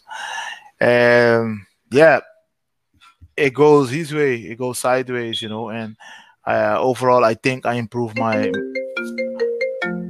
Uh, I think I improved my overall game. You keep seeing me? Sorry. Yep. Yeah, I got you. Uh, oh, one second, because someone was calling me real quick. Let me say I'm busy. Sorry. And yeah, I think it was a really good fight, and I learned my lessons. And this is how it's gonna be. This is the top 15, the top 10, the top five, and there's a reason we rank it so high. So And Marcin Tybura, like, is this a guy you thought you'd fight, or is this a name that kind of surprised you? No, it doesn't. Uh, he was asking for the fight. Like when I fought Augusto Sakai for the co-main event, he say who wins the main event fight. He want to fight that guy, and now uh, it's that time. So um, that fight makes sense. Uh, it's a good matchup. Uh, he's a guy's been around for a while. He's doing his thing. Uh, yeah, I think it's a good matchup for us, and we will go for this one and try to win as well. Yeah, what have you made of his UFC run? Because he was on that really good winning streak, then obviously last lost the last fight to Volkov, who's right up there. I think he's doing a pretty good job in the heavyweight division, uh, especially the he had a four fight winning streak or three, uh, but I think he do a pretty good job. And now I'm gonna face him and see what he made of. And of course, I want to win this fight, and, and I want I'm gonna go everywhere to win this fight. Yeah. Are you expecting Marcin to shoot often and try to take you down pretty often in this one? Of course, everybody want to do that. Yeah. So we'll be prepared, uh, especially after my last fight. Um, yeah, the wrestling, the wrestling get in my mind, and, and and I forced myself to go back to zero, especially with the wrestling part. And yeah, How do you think you match up against Tybura? Because I think a lot of people would imagine if it stays on the feet, you're obviously the better striker. But then if he can get you down, like that's obviously the big if. yeah, but uh, I think Martin is a is a overall fighter. He he has his jiu-jitsu, he has his Greco wrestling. I see knock people down. You know, he's on the feet. So yeah, I think mostly if it stay on the feet, that's easier for me. Try to take me down. I gotta work myself out of there and and, and, make sure I can finish the fight wherever it goes. Uh, with this one, obviously, like how do you kind of see it playing out? Like I know whenever you fight, like you're always searching for that knockout. Yeah, of course, the knockout it come by himself. It's not that I'm searching for it. I know I have it in my hands. Um, soon as I'm start touching people, they having big problems, and yeah, then they want to rush to the ground. So any error, you know, I say always any error, I can knock somebody out. But we're gonna see. I'm gonna be in shape, uh, working on myself, and I feel really good. So going into this fight, I feel perfect. Uh, you obviously use your kicks a lot, but is that something that you're going to limit just with Tybura trying to wrestle you? And obviously, it's a bit easier to grab your leg if you're throwing it. Nah, I'm just gonna be myself and have fun in there. Yeah. How much of a benefit is it that this fight is happening right after Blade? So you can kind of, you've already been preparing for the wrestling and takedown defense for pro- like over a year now. Yeah, uh, how should I put this? I mean, since I've been in the UFC, I've been working on my Mhm. wrestling. It isn't, it's not there where I want it to be, but uh, I'm improving my overall game every day, every time, every fight, and I feel that everything is coming around, and it's the perfect time. So now I can start go back forward and then work myself up in the division and take this over. Uh, you get the knockout win here. Like, where do you think that kind of puts you in the grand scheme of things? Uh, as soon as I put this guy away, I want to go right back in it, and I want to go back for the top five, top ten, top five, and and yeah, I think that's the most important part. What do you make of the top of the division? Since because the last time we talked, obviously a lot of change We saw Ngannou defeat Gane. We saw Tuivasa kind of skyrocket and knock out Derrick Lewis. Like, what do you kind of make of obviously Ngannou winning and then Tuivasa's rise? Nah, I mean it's pretty awesome, and I'm happy that things are getting changed. Um, I hope everything gets resolved with Ngannou and the UFC. Um, yeah, I'm gonna see what's gonna happen up there. Right now, I'm focusing what is in front of me, and that's Marcin. And as soon as I win this fight, I'll start looking forward to see who and what and who is available. Who do you think should get the next title shot? Because Ngannou seems like he's gonna be out for a while. Like there's Stipe out there. There's obviously Jon Jones, and Tuivasa has kind of put himself right up there to get a title shot. If you ask me who should get the title shot, I don't know. But if you come, my mind doesn't go with Jon Jones or Stipe for an interim title. Why? I mean, we we've been fighting fighting the whole division mm-hmm. for two years since COVID and all the thing, the uh, the whole pandemic. We've been training, working hard, and I think one of us should get the title shot. Maybe I'm not in the perfect spot right now, but there are others that rank bef- uh, above me that should get a title shot. But I don't think uh, fighter that doesn't fight, uh, keep talking behind and say a lot of things. Just come and fight and earn your place. Oh, like what is kind of your goal for the, this year? Like I know you always want to be active, and if you can go out there and knock out Tybura, like it sets you up for a pretty big year. Right now, I always want to fight uh, most that I can in a year. Uh, right now, I'm gonna go first for this one. Uh, it's my main focus, and after this one, I'm gonna see who's available and I'm gonna be stay in shape so I can pick fights. And, and, and I mean, if someone fell out or something happened, someone got injured, you don't know. But if I'm in, I'm in shape, I can pick any fight. That, that, that, you know, so I'm gonna go forward and win this fight and and move up there again. Uh, do you think like uh like do you like being on these three round pay per view fights, or do you rather be that main event and have those five round fights? I do the five round fight better. Yeah. You do? Yeah. Is there a specific reason? Yeah, I know I have the gas tank that that mm-hmm. I can, you know, I can go slowly in the fight and bring it up uh, to the higher pace. Uh, for example, that blade fight, we wanted it for five rounds, but they couldn't do that. It, you know, uh, it was a pay per view card. There were two main, uh, was a, uh, two main events. So, but it goes how it goes, and Right now we're focus we're focusing what is in front of us. That fight goes, probably meet this guy again because yeah, we all we all gonna be in the top end and we probably fight a guy two three times. With the bigger octagon though, like do you think that's a benefit to you in this one? So there's like your back's not right up to the fence right away, like the apex, especially if Tybura is gonna try to get you down. Yeah, I think it's it, it benefits, but it doesn't matter. I mean, I've, I've been fighting in a in a six foot six uh, ring for years, so uh, you'll be learning turn around, uh, uh, uh, keep keep moving. So I don't think that's that's that's a problem. But if it goes that way, uh, in the bigger octagon, you have more space. You know, so obviously the big news is with the pay per view, you're fronting fans. Like, how exciting is that for you to be back in front of fans? That's really exciting, and it's been a while. Uh, my last fight was also with fans, and it was it was it was awesome. But uh, after the pandemic, fighting again with fans is always is always awesome and nice. Uh, with this one too, like going back down to Jacksonville, like is that something you're excited about? Less travel for you with uh, being in Florida? Correctly, because it's, uh, it's two hours or three hours driving for me, so it's it's right there, and I'm I'm happy I don't have to fly or you know just drive it in. Yeah, and same t- and same time zone you're on, so you don't have to like adjust your sleep or anything. Correctly, correctly. Now I'm happy that it's, it's it's right in Jacksonville. I love Jacksonville as well, so we're gonna light it up. It's gonna be awesome. Obviously, you fought Ngannou there. Like, is it a bit of a shot at like a redemption going back to Jacksonville in the same? Kind of, kind of, kind of. Eh, but that time it was without fans. It was the yeah. first event we fought without fans when the pandemic started. So now it's gonna be different and it's gonna be awesome, and I'm gonna take my advantage. Who are kind of the main guys you're working with? Like obviously a lot of good heavyweights and bodies at ATT, but like is there specific I guys?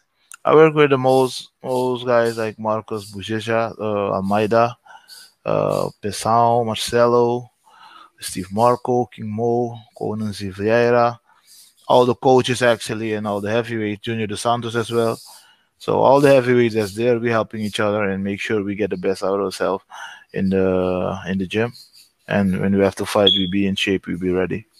How big of a help is King Mo? Because he's obviously a very good grappler as well. It's a big help. It's a huge help. Uh, my wrestling is getting on point. Uh, my takedown defense is there. It's not where we want it to be, but it's there, and, and my wrestling is going good. As I say, my overall game's getting better. And if I was a four, I'm a five now, so I'm happy that I'm going. I'm moving up in level. Do you think that's going to be like something that you're always going to have to be working on? Is your wrestling just because you came from that kickboxing background and like a lot? But even then, like a lot of the heavyweights are strikers, where I don't know like how many are going to try to wrestle you. I always work on my striking, keep working on my striking, but I'll, I add the wrestling to my game, and yeah, that's the way we work on it, and and, and yeah. Uh, just last thing, you get your hand race here. Like, do you kind of plan to call anyone out, or is it just kind of see how the heavyweight uh, landscape changes and whoever the UFC gives you? Right now, I'm going to see who's who's active. Mm-hmm. Uh, calling someone out makes sense, maybe not, but I want to see uh, who's going to be active because maybe you call someone out, you get that fight, that person is out for what four months, so you got to wait four months. I don't want to wait that long, five one. No, I don't want to wait that long. I want to get in there and be active uh, uh as the beginning of my career with the UFC, and I'm excited. Well, Jairzinho, I appreciate the time as always. Thank you so much for doing this. No problem. Thank you. All right, we're joined by UFC lightweight Vinc Pichel, who's back in action. Vinc, how's it going, man? What's up, Cole? Do good, man. How you doing?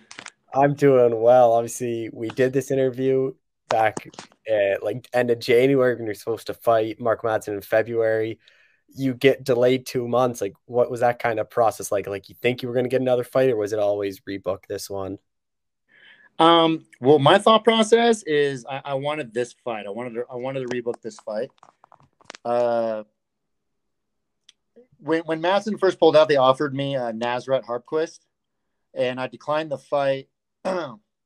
They asked me why. I told them because there's nothing to gain besides money from beating him, and I wanted to I wanted to beat Madsen because I wanted I wanted his I wanted to take his undefeated record, and I want he's a, he's a he's an Olympian, right? So I want to beat Madsen. Madsen's the guy I wanted, and I just feel like the universe owes me. So I said no to the Nasrat fight, and then they're like, okay, we might be sitting a little bit. Um, so I was like, whatever, no big deal. Uh, I got money. I'm gonna do my medicals and just let me know when this guy's ready because he's not getting away from that ass beating. So uh, they're like, okay, cool. And then a week later, I got the call like, hey, Madsen's ready April 9th. So I was like, was he really that injured that he it was out for a week and then I got the call back to like redo this fight, or was he trying to just bitch out and dodge me or something, you know, like, or maybe it was something with his wife. I don't. Maybe it was a family thing, you know, because I know his wife has MS and MS, and they've been kind of struggling with that. So I hope it wasn't anything like that. But um, the fight's on now, so uh, his ass is mine. Are you glad though it's still on a pay per view and in front of fans? Because that would have sucked if you were at the 271 card and then they just put you on an Apex event. Yeah. Um. Well, let me tell you this. So I've been in the UFC since 2012. Uh, the first UFC I ever fought on was 173. So when this fight got canceled, they put me on 273. I was like, okay, 100 years, 100 UFCs later, this is mine. So when they said that, I was I was all for it, honestly. I was all for it. The coincidence of that was was a good sign for me. And with the two months extra, like how much of a benefit is that to you, where you can just start training even more wrestling than you already were for him? Yeah, it actually helped me a lot because I was I was honestly ready for him in February, um, but he just he honestly just gave me more time. He gave me more time to train for him, which is bad because I'm still getting better as a fighter. You know, I'm 39 years old, but if you see my fight against Miller and then my fight mm-hmm. against Hubbard, there was a big improvement in my game. And I've only been at Factory X for a few months before that fight, right? So in this fight, you're gonna see you're gonna see a, a little more uh, a little more of, of the things that I've been working on and, and uh, how much better I've gone since that fight as well. Have you watched his fight against Hubbard to kind of see how he fought him? Just because that was obviously your last fight. Yeah, no, not yet. Actually, uh, I'm gonna start actually watching film on him now. I I don't really watch too much film on him uh, ahead of time Um, I usually watch the film like last month because I don't like to get too far into like their game and whatnot, right? Like I focus on me, my strengths, and then I watch them, I study them, and then I look I look for holes that I'm to expose, right? So that's what I do. So I haven't really looked at it yet, but I imagine honestly he'd fight me a lot like he fought Hubbard because me and Hubbard are very similar styles. Um, I move a lot more than Hubbard, right? Hubbard's a little more stationary than I am, but we're very similar in that aspect. So I think he'd fight me honestly just like Hubbard, but I'm, I'm really expecting him just to fight me like Gregor did, just not even throw a fucking punch and just try to wrestle me the whole time, right? Because there's no way he's gonna want to. He's not. He's not gonna want to get hit by these hands. I'm gonna guarantee him that. So I, I think that's what it is. Is this a fight sort of like to kind of get redemption and like shut a lot of people up after the Gregor fight that you can beat these top like elite level wrestlers? Yeah, honestly, a little bit because um, that Gregor, uh, the Gregor fight was a big opportunity for me, right? And I, and I kind of choked. I mean, I, I, choked on the opportunity, right? And so this time, I'm not going to let that happen. I'm, I'm going out there and I'm going to fucking ruin this guy, man. And I'm not going to feel the way I felt after that Gregor fight again. I'm, I'm, he better fucking kill me because there's no way I'm going to allow that to happen in this fight. Oh, with this one, like stylistically, like I imagine for you, it's just the longer it stays standing, the better for you.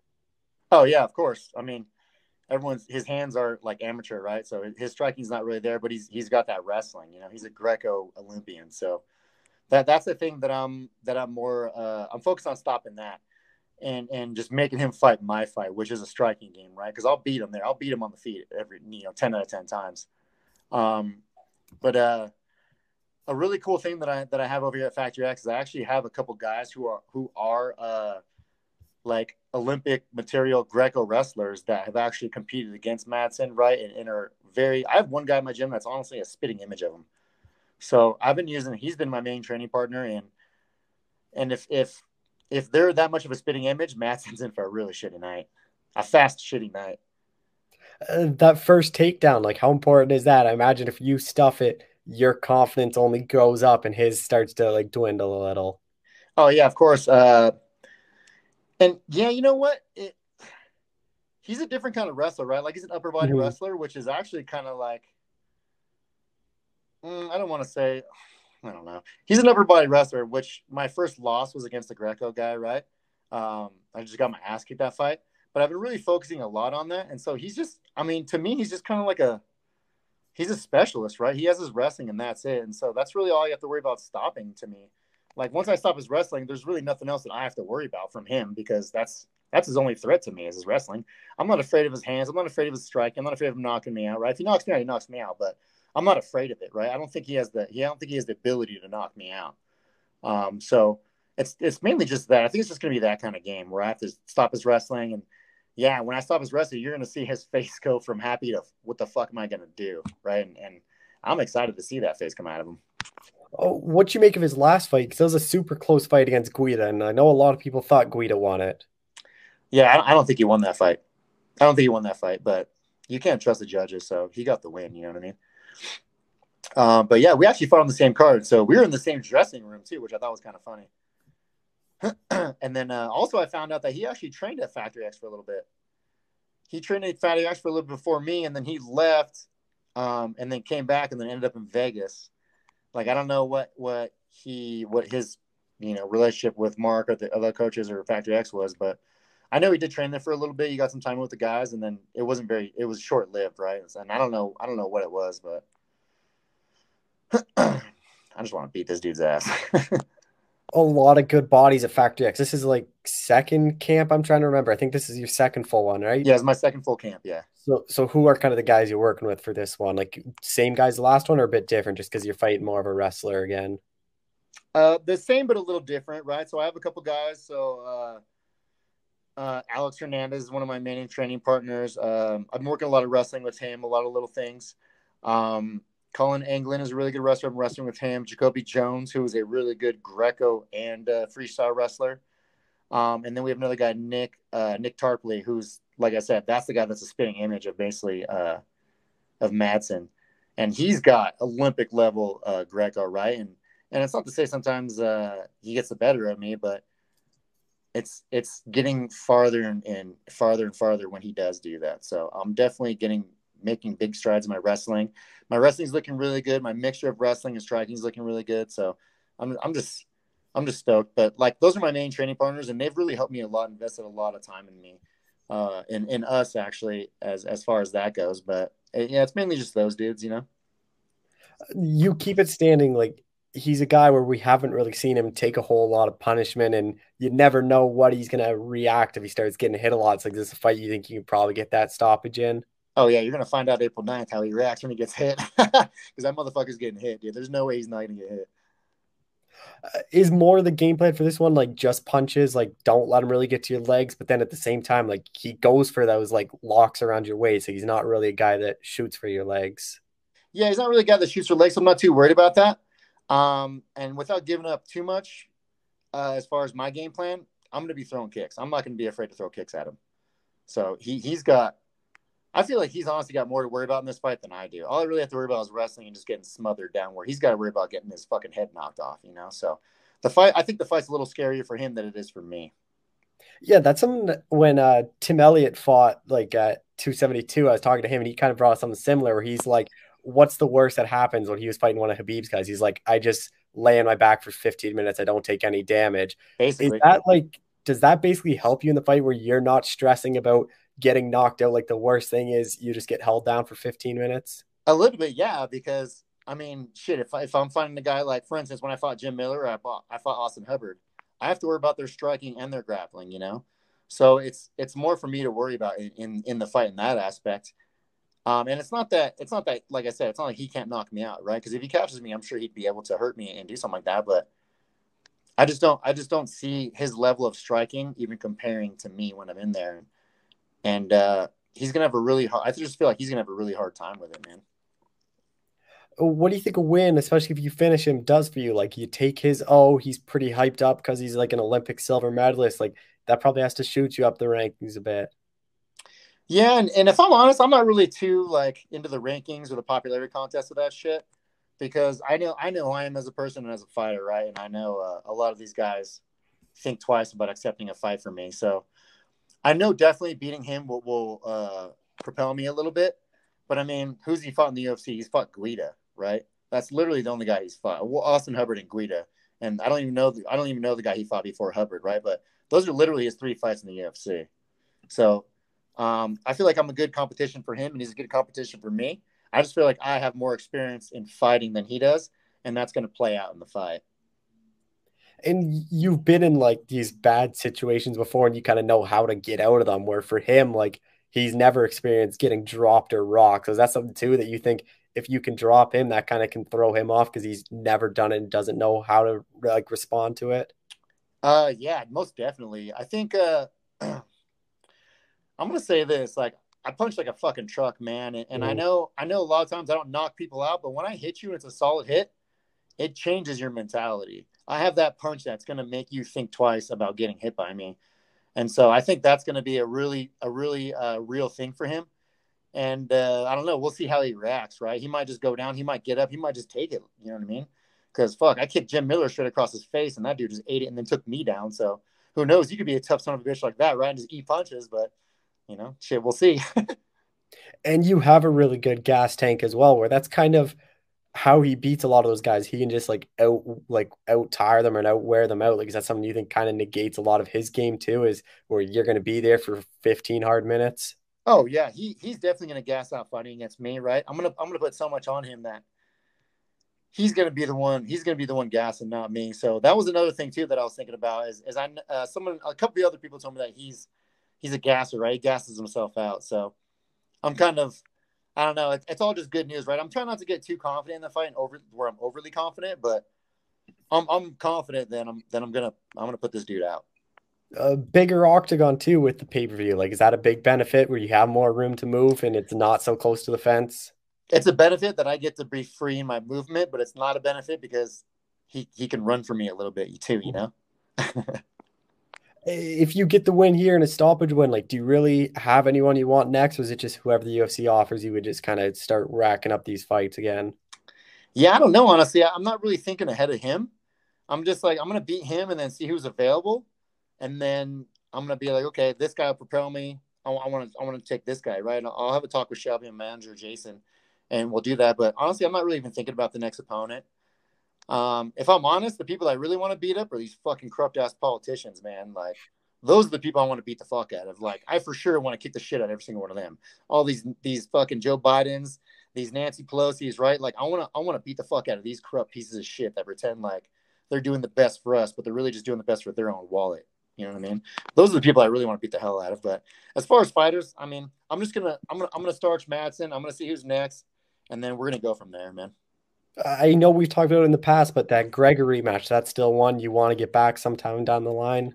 Yeah, I would definitely get that back. I definitely would want to get that back, but I don't think he's going to take that fight.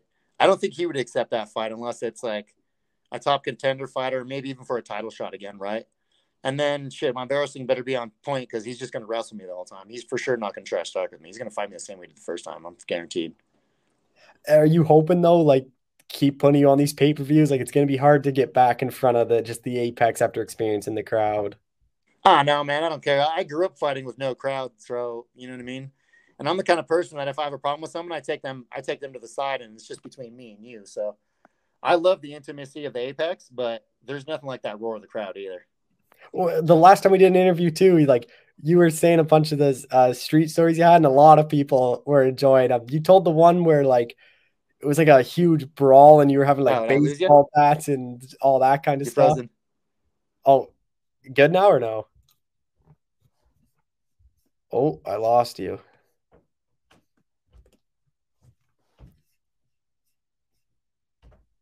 I still got internet. Oh, Hello? there you go. I got you back. Okay, there we go. Yeah, I was. What'd you say? I was just saying. Last time we did the interview, you were uh, explaining some of those street fight stories you've been in. A lot of people enjoyed those, so it's not a surprise you'd take them out back.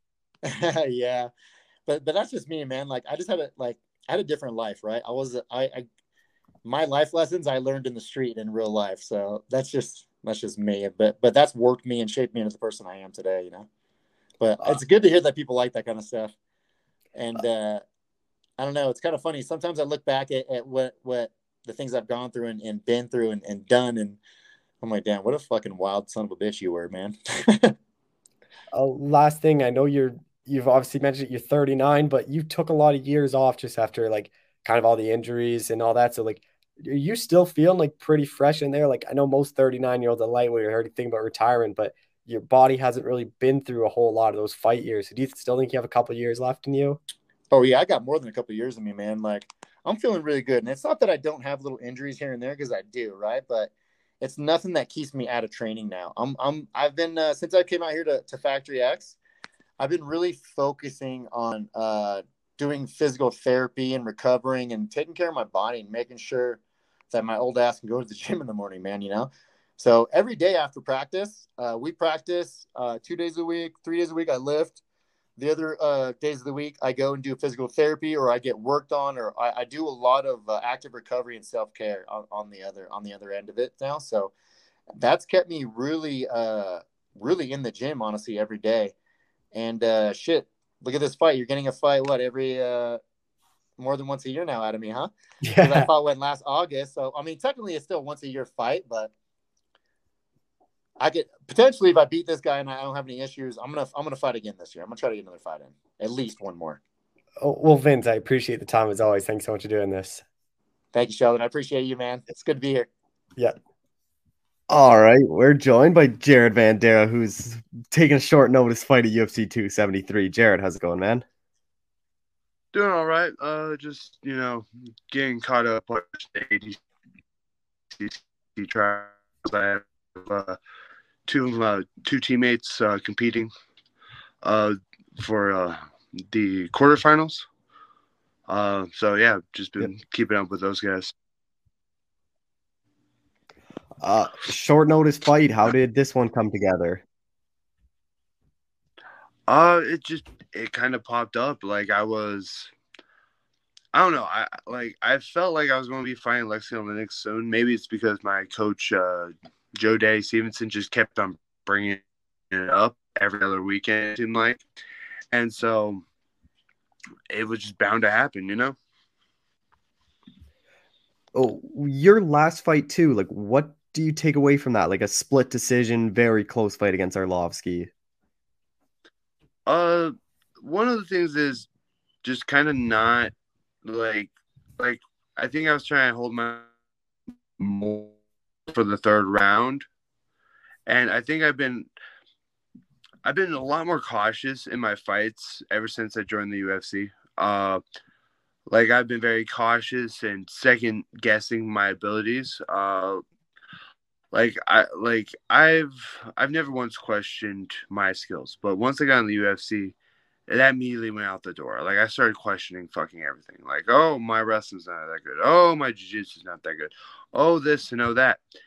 And then I'm just like, fucking why why have I questioned myself? Why have I, you know, questioned my abilities?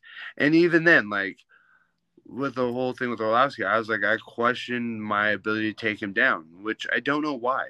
Like I questioned my ability to control him, and I like, and just watching it just really pissed me off. I'm like, fuck, it's like this guy, I could have maybe taken down, or I could, and that's all I might have needed to win a round. Like I just needed to win one round uh, in two more judges' eyes, then I would have won the fight. And yeah, that's you know that's something I've realized uh, that I need to I need to work on just being able to just say fuck it and go for it. And I do I know I do better with the uh, short term uh, turnovers that I'm a lot more confident because I don't get time to second guess myself. I don't get time to question my abilities. I just have to go. And like right now, like it feels good knowing that I have like like I said, two teammates in the quarterfinals of the ADCC trials. Um, I mean, for people that don't know, that's like the top grappling event. And so knowing that I could uh, jump on those people, uh, I've submitted a few of them. To know that I can hang with those guys, knowing how far in the ranks that they are now, I'm just like, yo, why can't I just turn that into my MMA career? So, and honestly, I think you know a lot of people like don't go to the ground with Lexi. Don't go. I'm like, fuck it, let's go to the ground. I, you know, like let, let's let's try to choke each other out. So I'm I'm not saying you'll see me pull guard. It'll be a cold day in hell before you see me ever pull guard. But uh, like if we go to the ground, I'm not going to just be like, "Oh no, we're on the ground," uh, like I have before. And a lot of it's mental uh, for me. A lot of it's just a lot of doubt, a lot of like, "Oh, I question my abilities." Fuck it. You know, I'm going to try to choke him if we give an opportunity, and I know he's going to try to choke me. All right, like should be walking out to Wu Tang Protection going into this fight, but I, I feel like I, I could win and I could beat him on the ground also. And with this one, like, how quickly are you kind of expecting Alexi to like shoot on you? Because I couldn't imagine him wanting to strike with you for too long.